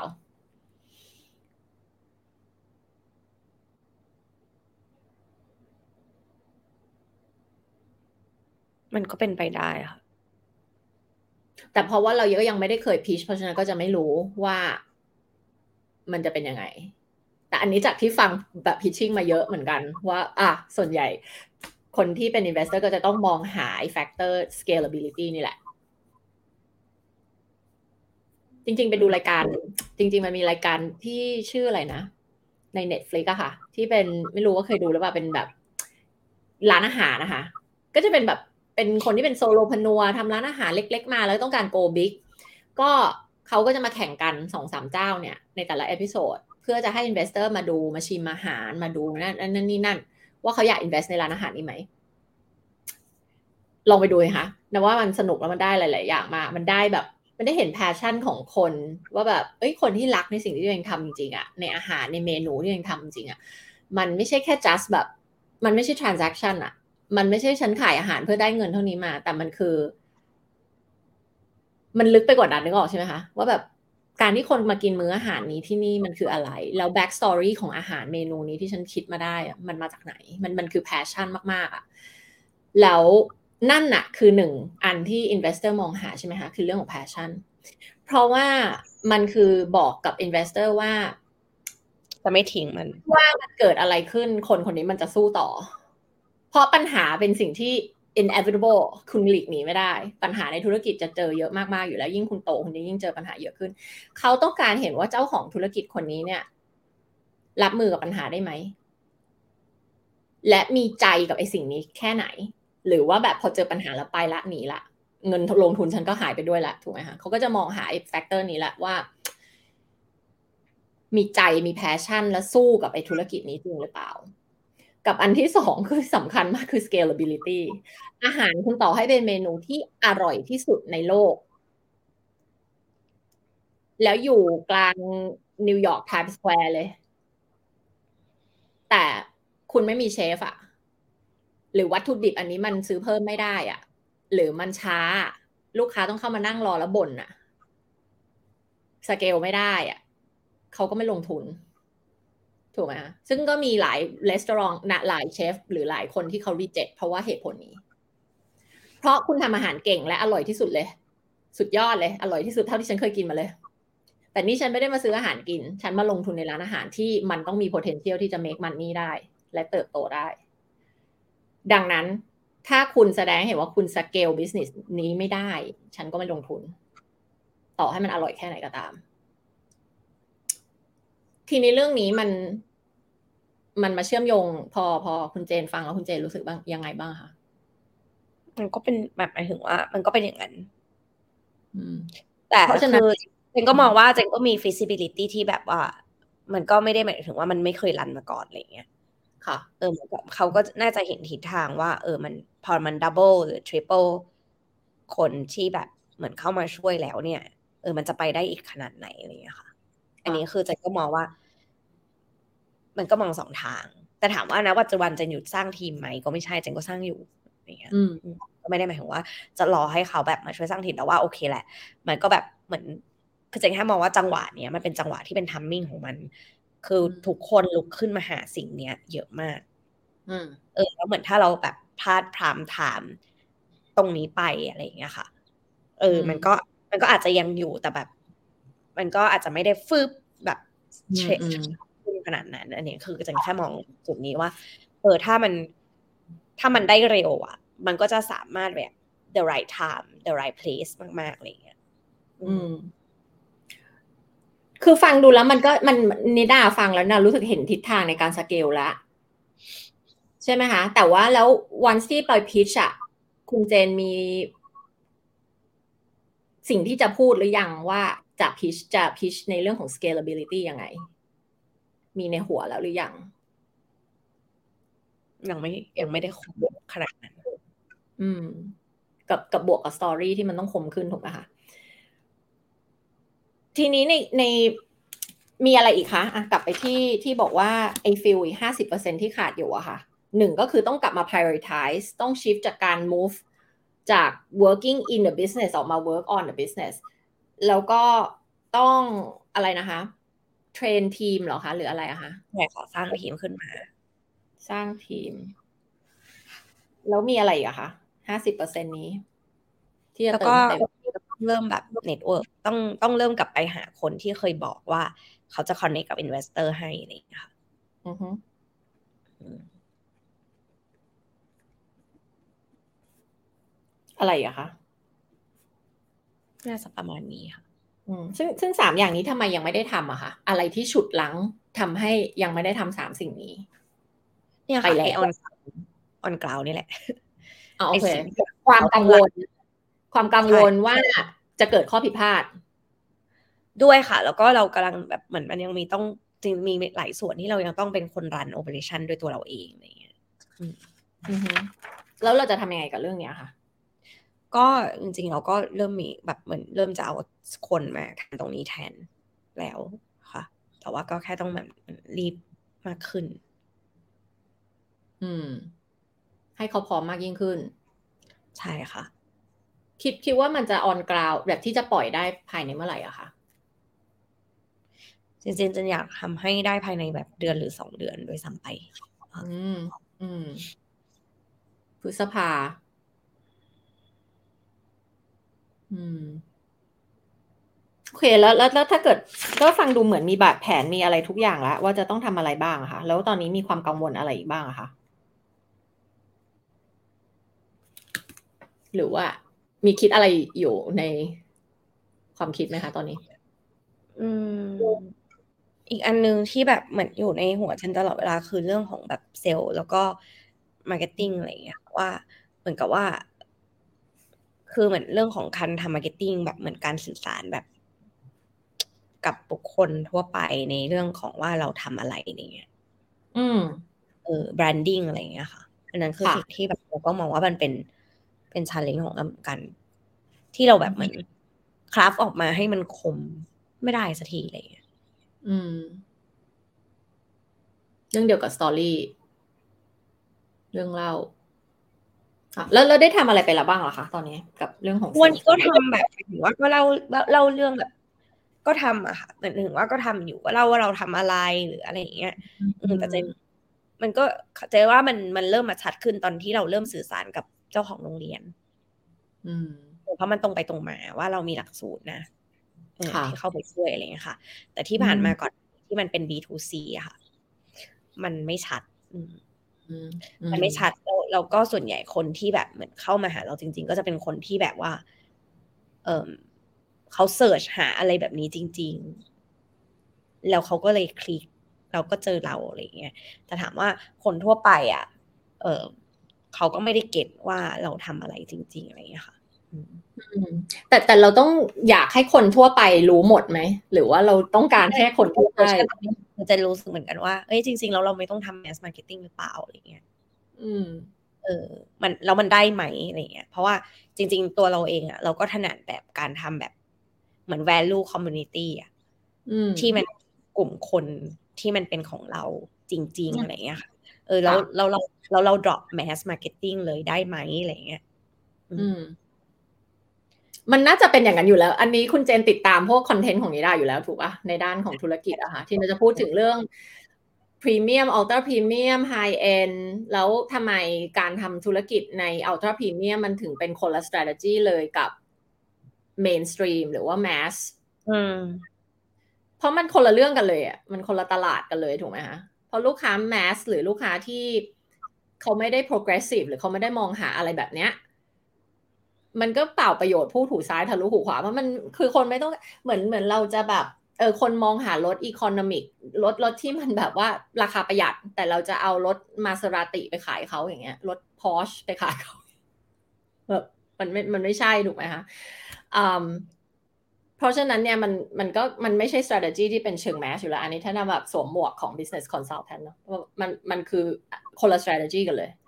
ในขณะเดียวกันที่เราเราอะไม่ใช่ธุรกิจที่เป็นแมสแต่เราพยายามจะทำตัวเป็นแมสเนี่ย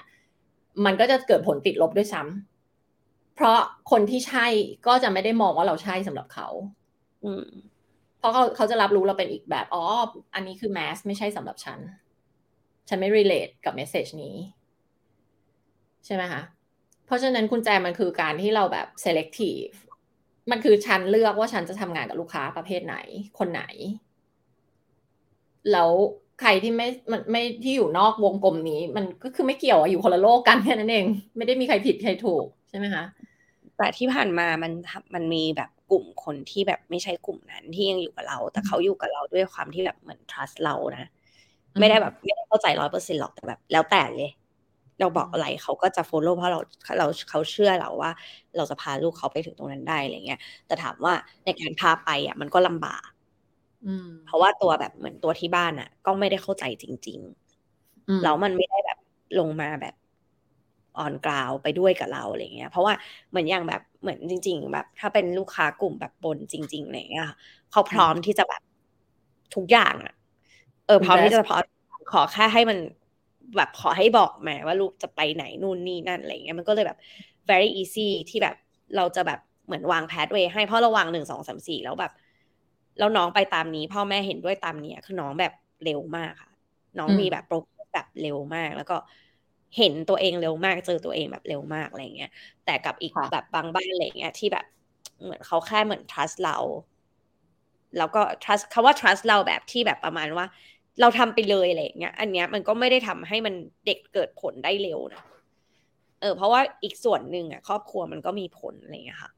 แล้วมันก็เลยยังมีจุดนั้นอยู่แล้วมันก็เลยทำให้เราแบบ เอ๊ะแล้วจุดเรากลุ่มเนี้ยเราจะยังไงดี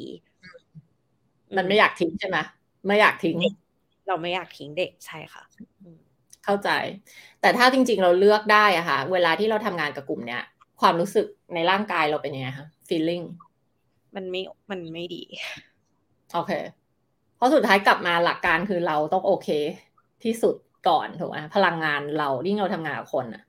พลังงานเราต้องดีที่สุด ไม่งั้นมันจะกลายเป็นกลุ่มที่ไม่ใช่ทำให้พลังงานเรา drop แล้วทำให้ performance ของเราหรือการที่เราเป็น entrepreneur เนี่ย มันเอฟเฟกต่อทุกเรื่องเลย แต่เรากำลัง allow ให้อันที่ไม่ใช่มาเอฟเฟกเรา ด้วยความเมตตาของเรานั่นแหละ ด้วยความที่เราอยากจะช่วยทุกคนนั่นแหละ ใช่ปะคะ เพราะฉะนั้นหลักการมันคือเราต้อง let go สิ่งที่ไม่ใช่ออกไป เพื่อเปิด space ให้สิ่งที่ใช่เข้ามา ไม่งั้นใน energy อันเนี้ย energy something ในตัวเราอะค่ะ มันจะมันจะต่อต้านมันจะต้านคนที่ใช่ออกไป งงไหมคะ เข้าใจค่ะหมายถึงว่าอืมก็ก็เข้าใจแล้วก็แบบมันก็รู้รู้สึกอะไรเงี้ย มันก็เลยเริ่มปล่อยปล่อยไป ได้เยอะแล้วเหมือนกัน คือจะเลือกที่จะไม่รับ หมายถึงว่า จะเลือกที่จะไม่รับเข้ามาใหม่อืม เออ แต่ว่ามันก็จะมีอันที่มันมันอยู่กับเรา ที่เราอ่าฮะก็ยังแบบ เออต้องดูแลอะไรเงี้ย อืม ค่ะเพราะเมื่อเมื่อการสื่อสารเราชัดนั่นแหละ ชัดแบบชัดจริง ๆ นะ ว่าเราคุยกับใครอยู่อะเราถึงจะเริ่มดึงดูดคนเหล่านั้นนะเข้ามา ที่มี value ตรงกัน ที่มี mindset เหมือนกัน และมี trust ว่า methodology framework ของเราเนี่ย มัน work จะเป็น customize หรืออะไรก็ตามเนี่ย customize approach อะไรเงี้ยมันคือสิ่งที่คนเหล่านี้มองหา ใช่ไหมคะแล้วอย่างที่คุณเจนบอกมันคือยุคนี้แหละ ใช่มันคือยุคนี้ทำไมเราถึงจะมาทำเรียลิตี้โชว์ในยุคนี้เพราะว่า ถ้าเป็นสิบปีที่แล้วเราไม่ทำหรอก แต่ตอนเนี้ยหนังสือขายดีอันดับหนึ่งในร้านหนังสือคือหนังสือพัฒนาตัวเองใช่ไหมคะหนังสือแบบ Atomic Habit อะไรเงี้ย หนังสือหลายๆเล่มที่เป็นด้านจิตวิทยาด้านพัฒนาตัวเองมันมันมันแปลว่าอะไรมันสะท้อนให้เห็นว่าสังคมเรา เห็นแล้วว่า hard skill มันไม่พอ แล้วเห็นแล้วว่าคนทุกวันเนี้ยมีความทุกข์มากแค่ไหนกับชีวิตตัวเอง ต่อให้คุณมีเงินมีทุกอย่าง ก็ไม่ใช่ว่าคุณจะแฮปปี้เพราะอะไรอะ เพราะว่าคนขาดในเรื่องพวกนี้ไงใช่ไหมคนคนยุคเนี้ย คนยุค Gen X หรือมากกว่านั้นอะอายุมากกว่านั้น Gen X เป็นต้นไปได้เรียนรู้มาแล้ว แล้วก็ Gen Y ด้วยได้เรียนรู้มาแล้วอะค่อนชีวิตของตัวเอง ว่าไอ้วิธีนี้ที่ผ่านมามันไม่ใช่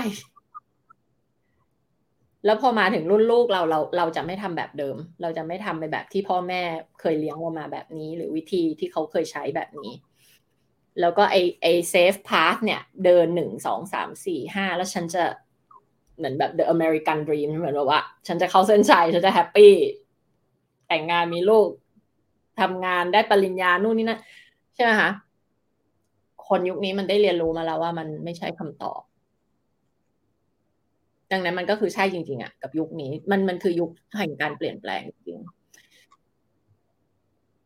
นอกจากเรื่องการสื่อสารที่ชัด แล้วก็ฟังดูเป็นเป็นเรื่องของความลังเลในเรื่องของกลุ่มเป้าหมายเนี่ย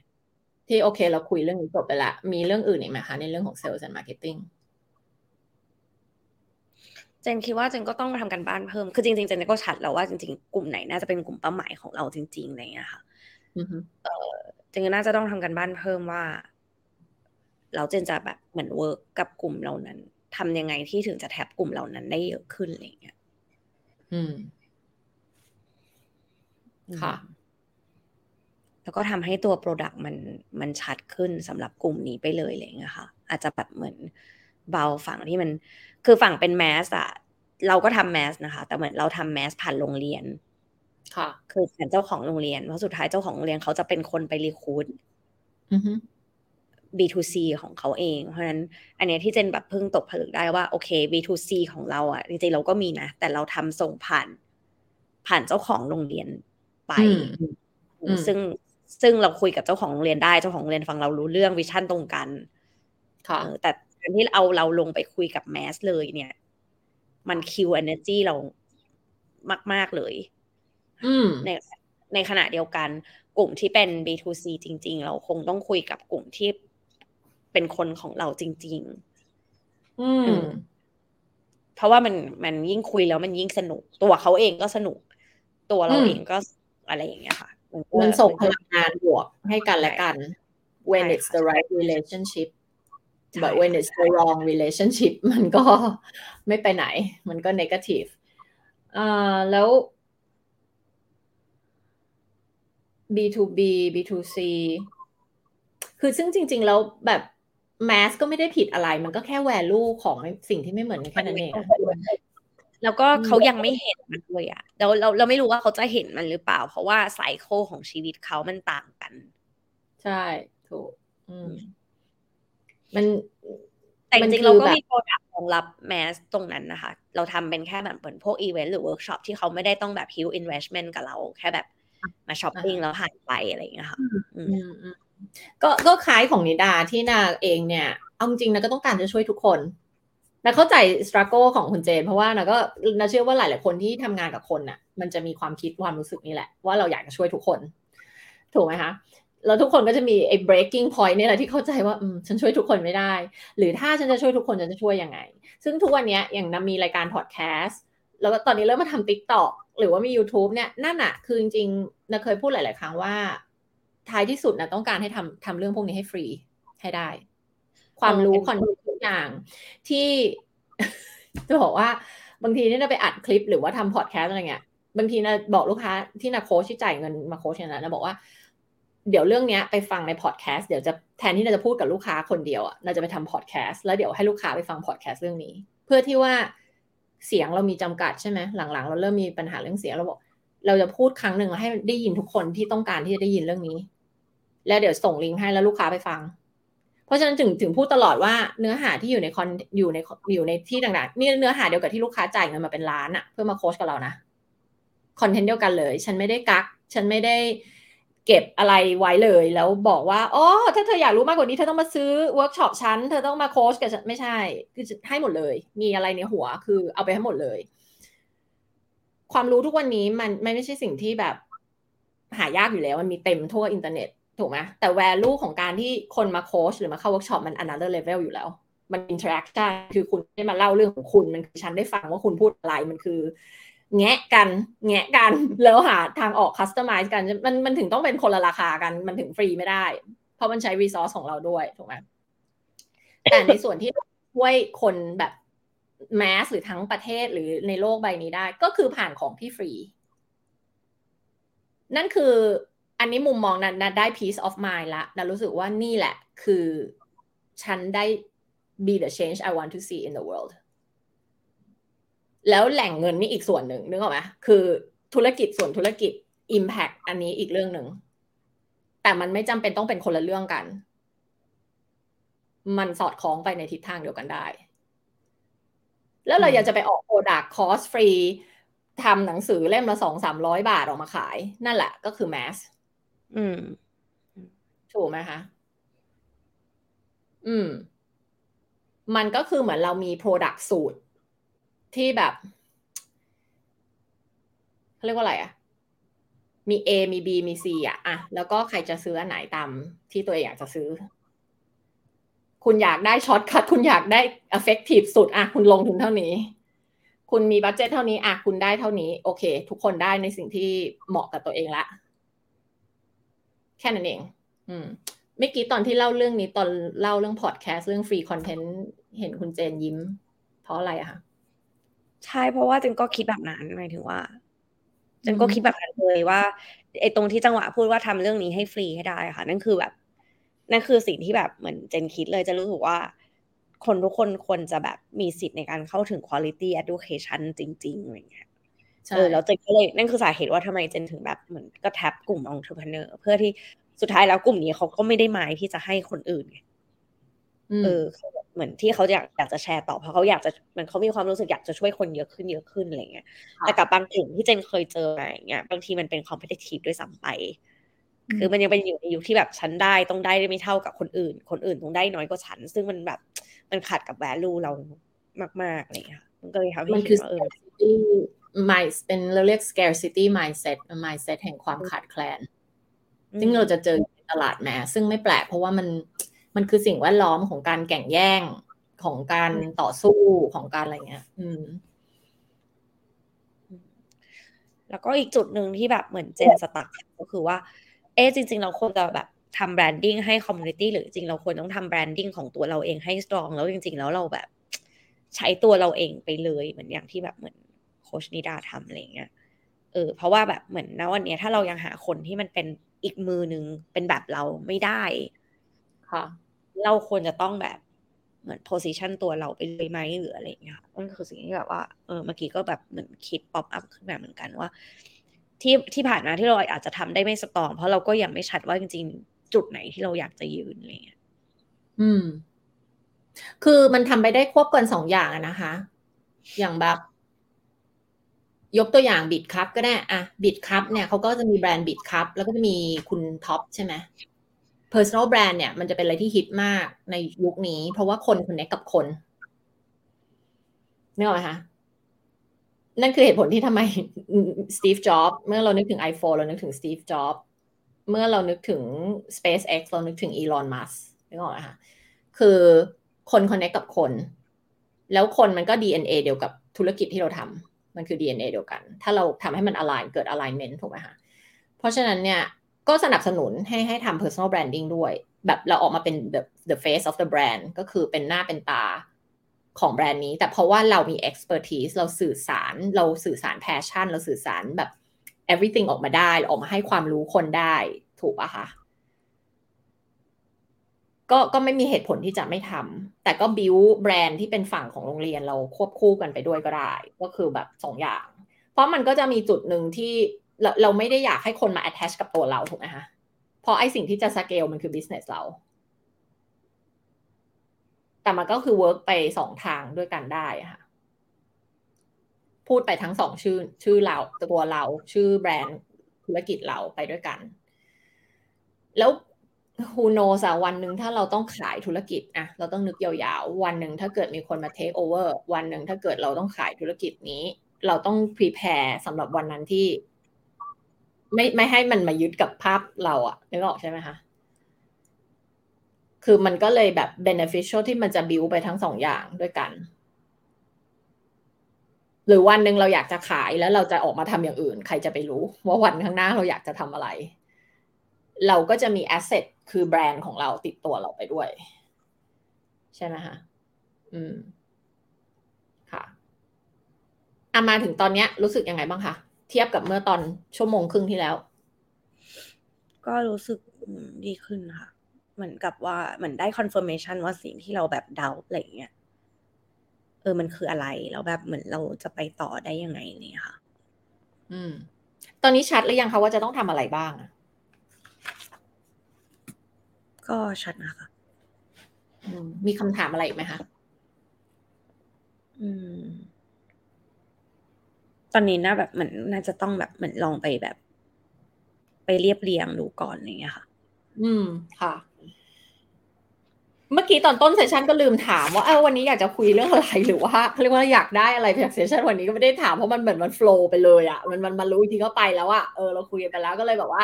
ไม่ได้ถามว่าเอาเราจะเราอยากได้เอาคำอะไรเนาะแต่ว่าก็คิดว่าเนี่ยคิดว่าคงอยากได้อะไรประมาณนี้ละมั้งถูกไหมอย่างน้อยที่เห็นก็คือ shift ใน physical จากมายิ้มได้ละ อืมแสดงว่ามันก็ต้องมีอะไรที่ปล่อยออกไป ความหลาย ๆ อย่าง แล้วแล้วถ้าย้อนกลับไปตอนต้น session เมื่อกี้แล้วถามว่าวันนี้มาคุยกันอยากได้อะไร คุณเจนจะตอบว่าอะไร ก็จริง ๆ ก็ยังไม่รู้นะว่าแบบเหมือนอยากได้อะไรอะไรอย่างเงี้ยค่ะ เพราะว่าจริงๆอะถ้าถามว่าเราทำงานกับตัวเองอยู่ทุกวันค่ะไม่ถึงเราก็แบบเออเราก็แบบเหมือนทำงานกับตัวเองอยู่ทุกวันว่า เออ อันนี้เดี๋ยวเราจะอย่างนี้ตอนนี้เรารู้สึกแบบนี้หรืออะไรอย่างเงี้ยค่ะ แต่เพียงแต่ว่ามันไม่ได้มีแบบ เออเนี่ยค่ะ ก็คือได้แบบมาคุยแบบคุยแบบออกเสียงออกมาหรืออะไรอย่างเงี้ยเออแล้วก็จริงๆเราจะไม่ไม่รู้ด้วยว่าการแบบที่นัดมา คือตอนแรกจะคิดว่ามาคุยเฉยๆยี่สิบสามสิบนาที อะไรอย่างงี้เจนก็ไม่ได้คิดมาว่าเออเจนก็กำลังจะเข้าเซสชั่นโค้ชจริง ๆ อะไรอย่างเงี้ยค่ะ ก็ไม่ได้แบบ ไม่ได้คิดอะไรเลยอะไรอย่างเงี้ยอืมค่ะประมาณนั้น เพราะบางทีมันเวลาเหมือนเราถามว่าอยากได้อะไรคนก็ไม่รู้เหมือนกันแหละว่าอยากได้อะไร มันต้องแงะแงะแงะแงะไปก่อนแล้วพอจะออกมาเองเพราะว่า ก็มันปนกันอยู่ในหัวทั้งหมดเนี้ยโยงระยางหมดเหมือนเวลาที่เราโค้ชคนอื่นเหมือนกันก็เหมือนเป็นการแบบไล่ร้อยเรียงอะไรอย่างเงี้ย แต่ที่ผ่านมาเวลาเราทำให้ตัวเองเราอาจจะแบบเหมือนใช้การเขียนเป็นหลัก เราไม่เคยแบบพูดออกมาอะไรอย่างเงี้ยอืมค่ะค่ะอืมโอเค แล้วโอเคไหมคะ ได้ในสิ่งที่ที่ที่คิดว่าอยากจะได้ หรือเป็นประโยชน์ไหม แล้ว อยากได้อะไรอีกไหม ได้ค่ะ คือ คือจะจะไม่แน่ใจว่าอันนี้มันคือแบบว่าเหมือนหนึ่งแค่หนึ่งครั้งใช่ไหมคะ หรือว่าอย่างไงเนี่ยเออคืออย่างนี้ค่ะ เราเหมือนเราแบบมาคุยกันเบื้องต้นก่อนสำหรับ หลาย ๆ คนที่สมัครมาแล้วรู้สึกว่า โอเค น่าจะเข้าดูดูมี potential สำหรับรายการ reality แล้วเราก็ไม่อยากรอที่จะแบบรอผลิตอะเอาง่ายๆ เราก็เลยจริง ๆ ไอเดียนี้อยู่ในหัวมาพักใหญ่แล้วยังไม่ได้ทำสักทีหนึ่งก็คือ เฮ้ย เราเอาคนมาโค้ชในพอดแคสต์เลย เราเอาคนมาโค้ชในนี้นี่จะได้แบบเกิด impact เลย คนจะได้เห็นว่า คืออีกหนึ่งเหตุผลในในการทำรายการนี้นะต้องการให้คนเห็นว่า personal development และการเข้าใจสมอง psychology มันสำคัญแค่ไหน แล้วถ้าทุกคนที่ได้ดูอะ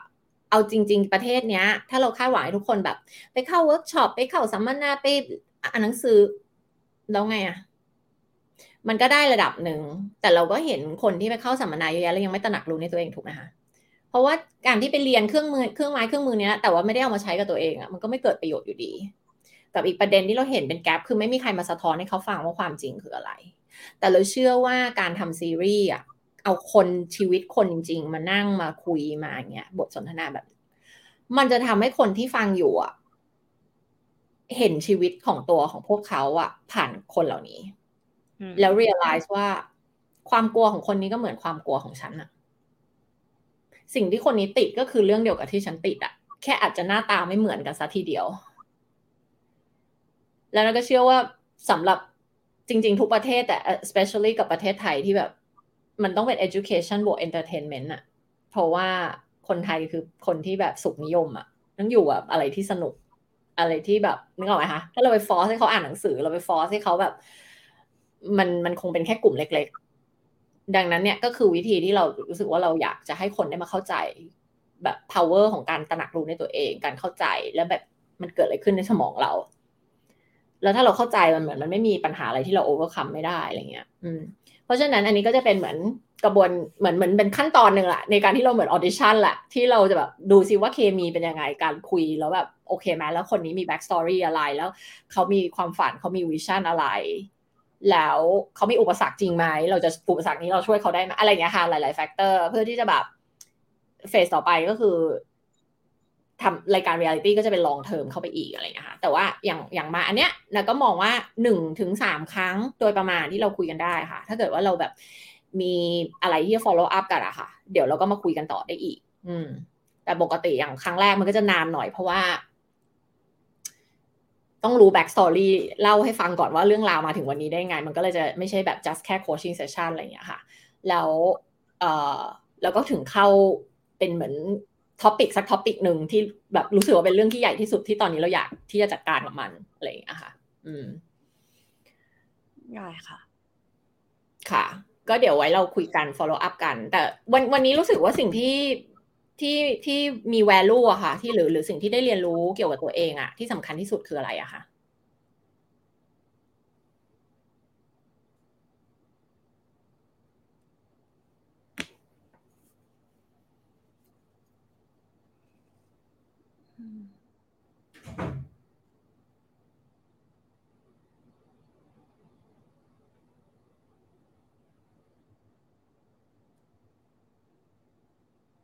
value เรื่องการแบบเป็นตัวของตัวเองค่ะไม่รู้เหมือนกัน หมายถึงแบบสิ่งที่รู้สึกว่าได้ไปจากวันเนี้ยค่ะ ที่คิดว่าที่รู้เกี่ยวกับตัวเองเพิ่มขึ้นมาหรือว่า ก็อะไรคือที่ได้แบบที่สุดอะค่ะ จริง ๆ แบบเหมือนที่เจนแบบอย่างที่เจนบอกค่ะ ก็คือว่าจริง ๆ ทั้งหมดอะคือเจนเหมือนก็รู้กับตัวเองอยู่ว่ามันเกิดอะไรขึ้นกับกับตัวเองอะไรเงี้ย แต่เหมือนแบบว่า เออเราก็ไม่ได้มีคนที่แบบเหมือนเราจะแบบมานั่งเล่าให้ฟังแล้วเขาจะเข้าใจในสิ่งที่เราคิดในระดับที่เราคิดอะไรเงี้ย เราเราเชื่อว่าคนใกล้ตัวเราเขาอยากจะช่วยเรามากแต่แต่แต่กับบางครั้งการที่แบบเหมือนเราแชร์กับเขาเนี่ย มันจะยิ่งไม่ไม่ทำให้เขากังวล ก็ ทำให้เราไม่ได้รู้สึกว่าเรามี safe space หรืออะไรเงี้ยค่ะมันก็เลยทำให้เราแบบมันมีพื้นที่ในการที่ได้ยินเสียงของตัวเองจริง ว่าตัวเองกำลังจะกำลังรู้สึกอะไรอยู่ แล้วกำลังต้องทำอะไรแล้ว เออเป็นการจัดจัด priority แล้วก็มันมีหลายมุมที่แบบเหมือนโค้ชให้ในแง่ของด้านของ business นะคะที่แบบเออมันเหมือนเป็นมันเหมือนคือจริงๆเจนฟังทุกครั้งเจนก็ชอบนะในพอดแคสต์ที่มันบอกว่าเออ value แบบลูกค้าของเราคือใครแล้วเราก็รู้เราถือคตินั้นมาโดยตลอด แต่ว่า เราแบบเป็นคนที่แบบ deep relationship กับนักเรียนมากๆอะไรเงี้ย ถ้ามันเป็นเด็กปุ๊บมันจะ impact เรามากๆอะไรเงี้ย มันทำให้เราบางครั้งก็แบบ เราก็ใจแข็งกับตรงนั้นไม่ได้อะไรเงี้ยค่ะ เออ แต่ว่า เออ มันก็มันก็เขาเรียกอะไรอะ มันคือการที่ทำให้ทุกอย่างมันชัดขึ้นสำหรับเราแล้วมันอยู่ที่เราแล้วว่าเราจะ take action เราเลือก choice นี้สักทีไหมอะไรเงี้ยทั้งทั้งที่เราแบบเหมือนเราก็รู้อยู่แล้วว่า เออมันไม่ A ก็ B ไม่ X ก็ B ไม่ X ก็ B อยู่อย่างเงี้ยแล้วบางทีก็เราก็รู้อยู่แล้วมันต้อง B อะไรเงี้ยแต่เราไม่ take a step สักทีอะไรเงี้ยค่ะค่ะ อืม บางทีเหมือนถึงบอกว่าทุกคนมีคำตอบในตัวเองอยู่แล้ว มันเหมือนแค่รอให้คนมา confirm ว่า อนุญาตให้ฉันเลือกคำตอบเนี้ย ใช่ไหมคะอืม โอเคค่ะอืมก็รู้แล้วว่าต้องไปทำอะไรต่อ แล้วก็ วันนี้จะเอาอะไรติดกลับไปอะคะถ้าถ้าวันนี้จะพูดถึง session นี้สรุปออกมาเป็นหนึ่งคำอะคำนั้นคือคำว่าอะไรคะ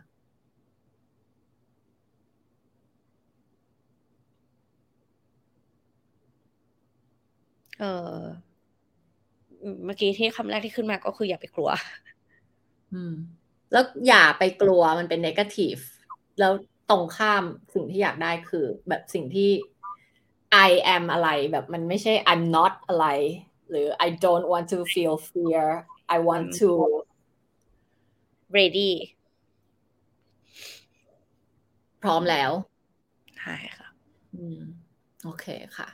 อืม ก็ดีใจนะคะ ที่เราได้มาคุยกัน แล้วก็เหมือนแบบเราเราเหมือนมีความคิดแนวทางคล้ายๆกันนะคะแล้วก็คิดว่าเดี๋ยวมันก็ต้องเกิดสิ่งดี ๆ จาก จากบทสนทนานี้ที่เราได้คุยกัน แล้วก็ค่ะ ก็ดีใจที่ได้มาคุยกันนะคะได้ค่ะ ก็จริงๆขอบคุณมากก็ดีดีใจด้วยเหมือนกัน เพราะจริงๆอะเจนก็เคยจะแบบเหมือน apply course แต่แบบจนแบบเจอว่าโหมันคอร์สมันราคาสูง ก็เลยคิดว่างั้นเดี๋ยวรอก่อนละกันเลยค่ะ ก็ก็ดีใจที่แบบเออได้ได้ได้รับเลือกค่ะ ค่ะ ค่ะวันเดี๋ยวเราคุยกันต่ออันนี้นะคะที่เราคุยกันก็คือมันจะไปอยู่ในพอดแคสต์ใช่ไหมคะหรือว่า ก็มีพอดแคสต์แล้วก็ไลฟ์แบบ YouTube Facebook อะไรอย่างเงี้ยค่ะ อืมอืมหมายถึงอยู่ตอนนี้อยู่แล้วหรือว่าเอาที่อัดไปเปิดอะค่ะเอาไปเปิดค่ะ คือมันจะยังไม่ได้ออนตอนนี้อะค่ะ เดี๋ยวต้องเอาไปออนอีกทีหนึ่งตอนตอนนี้ไม่ได้ไลฟ์ค่ะ ค่ะอ๋อได้ค่ะ ค่ะ โอเคค่ะ งั้นเดี๋ยวไว้เราคุยกันต่อนะคะ ได้ค่ะ ขอบคุณมากเลยนะคะค่ะสวัสดีค่ะ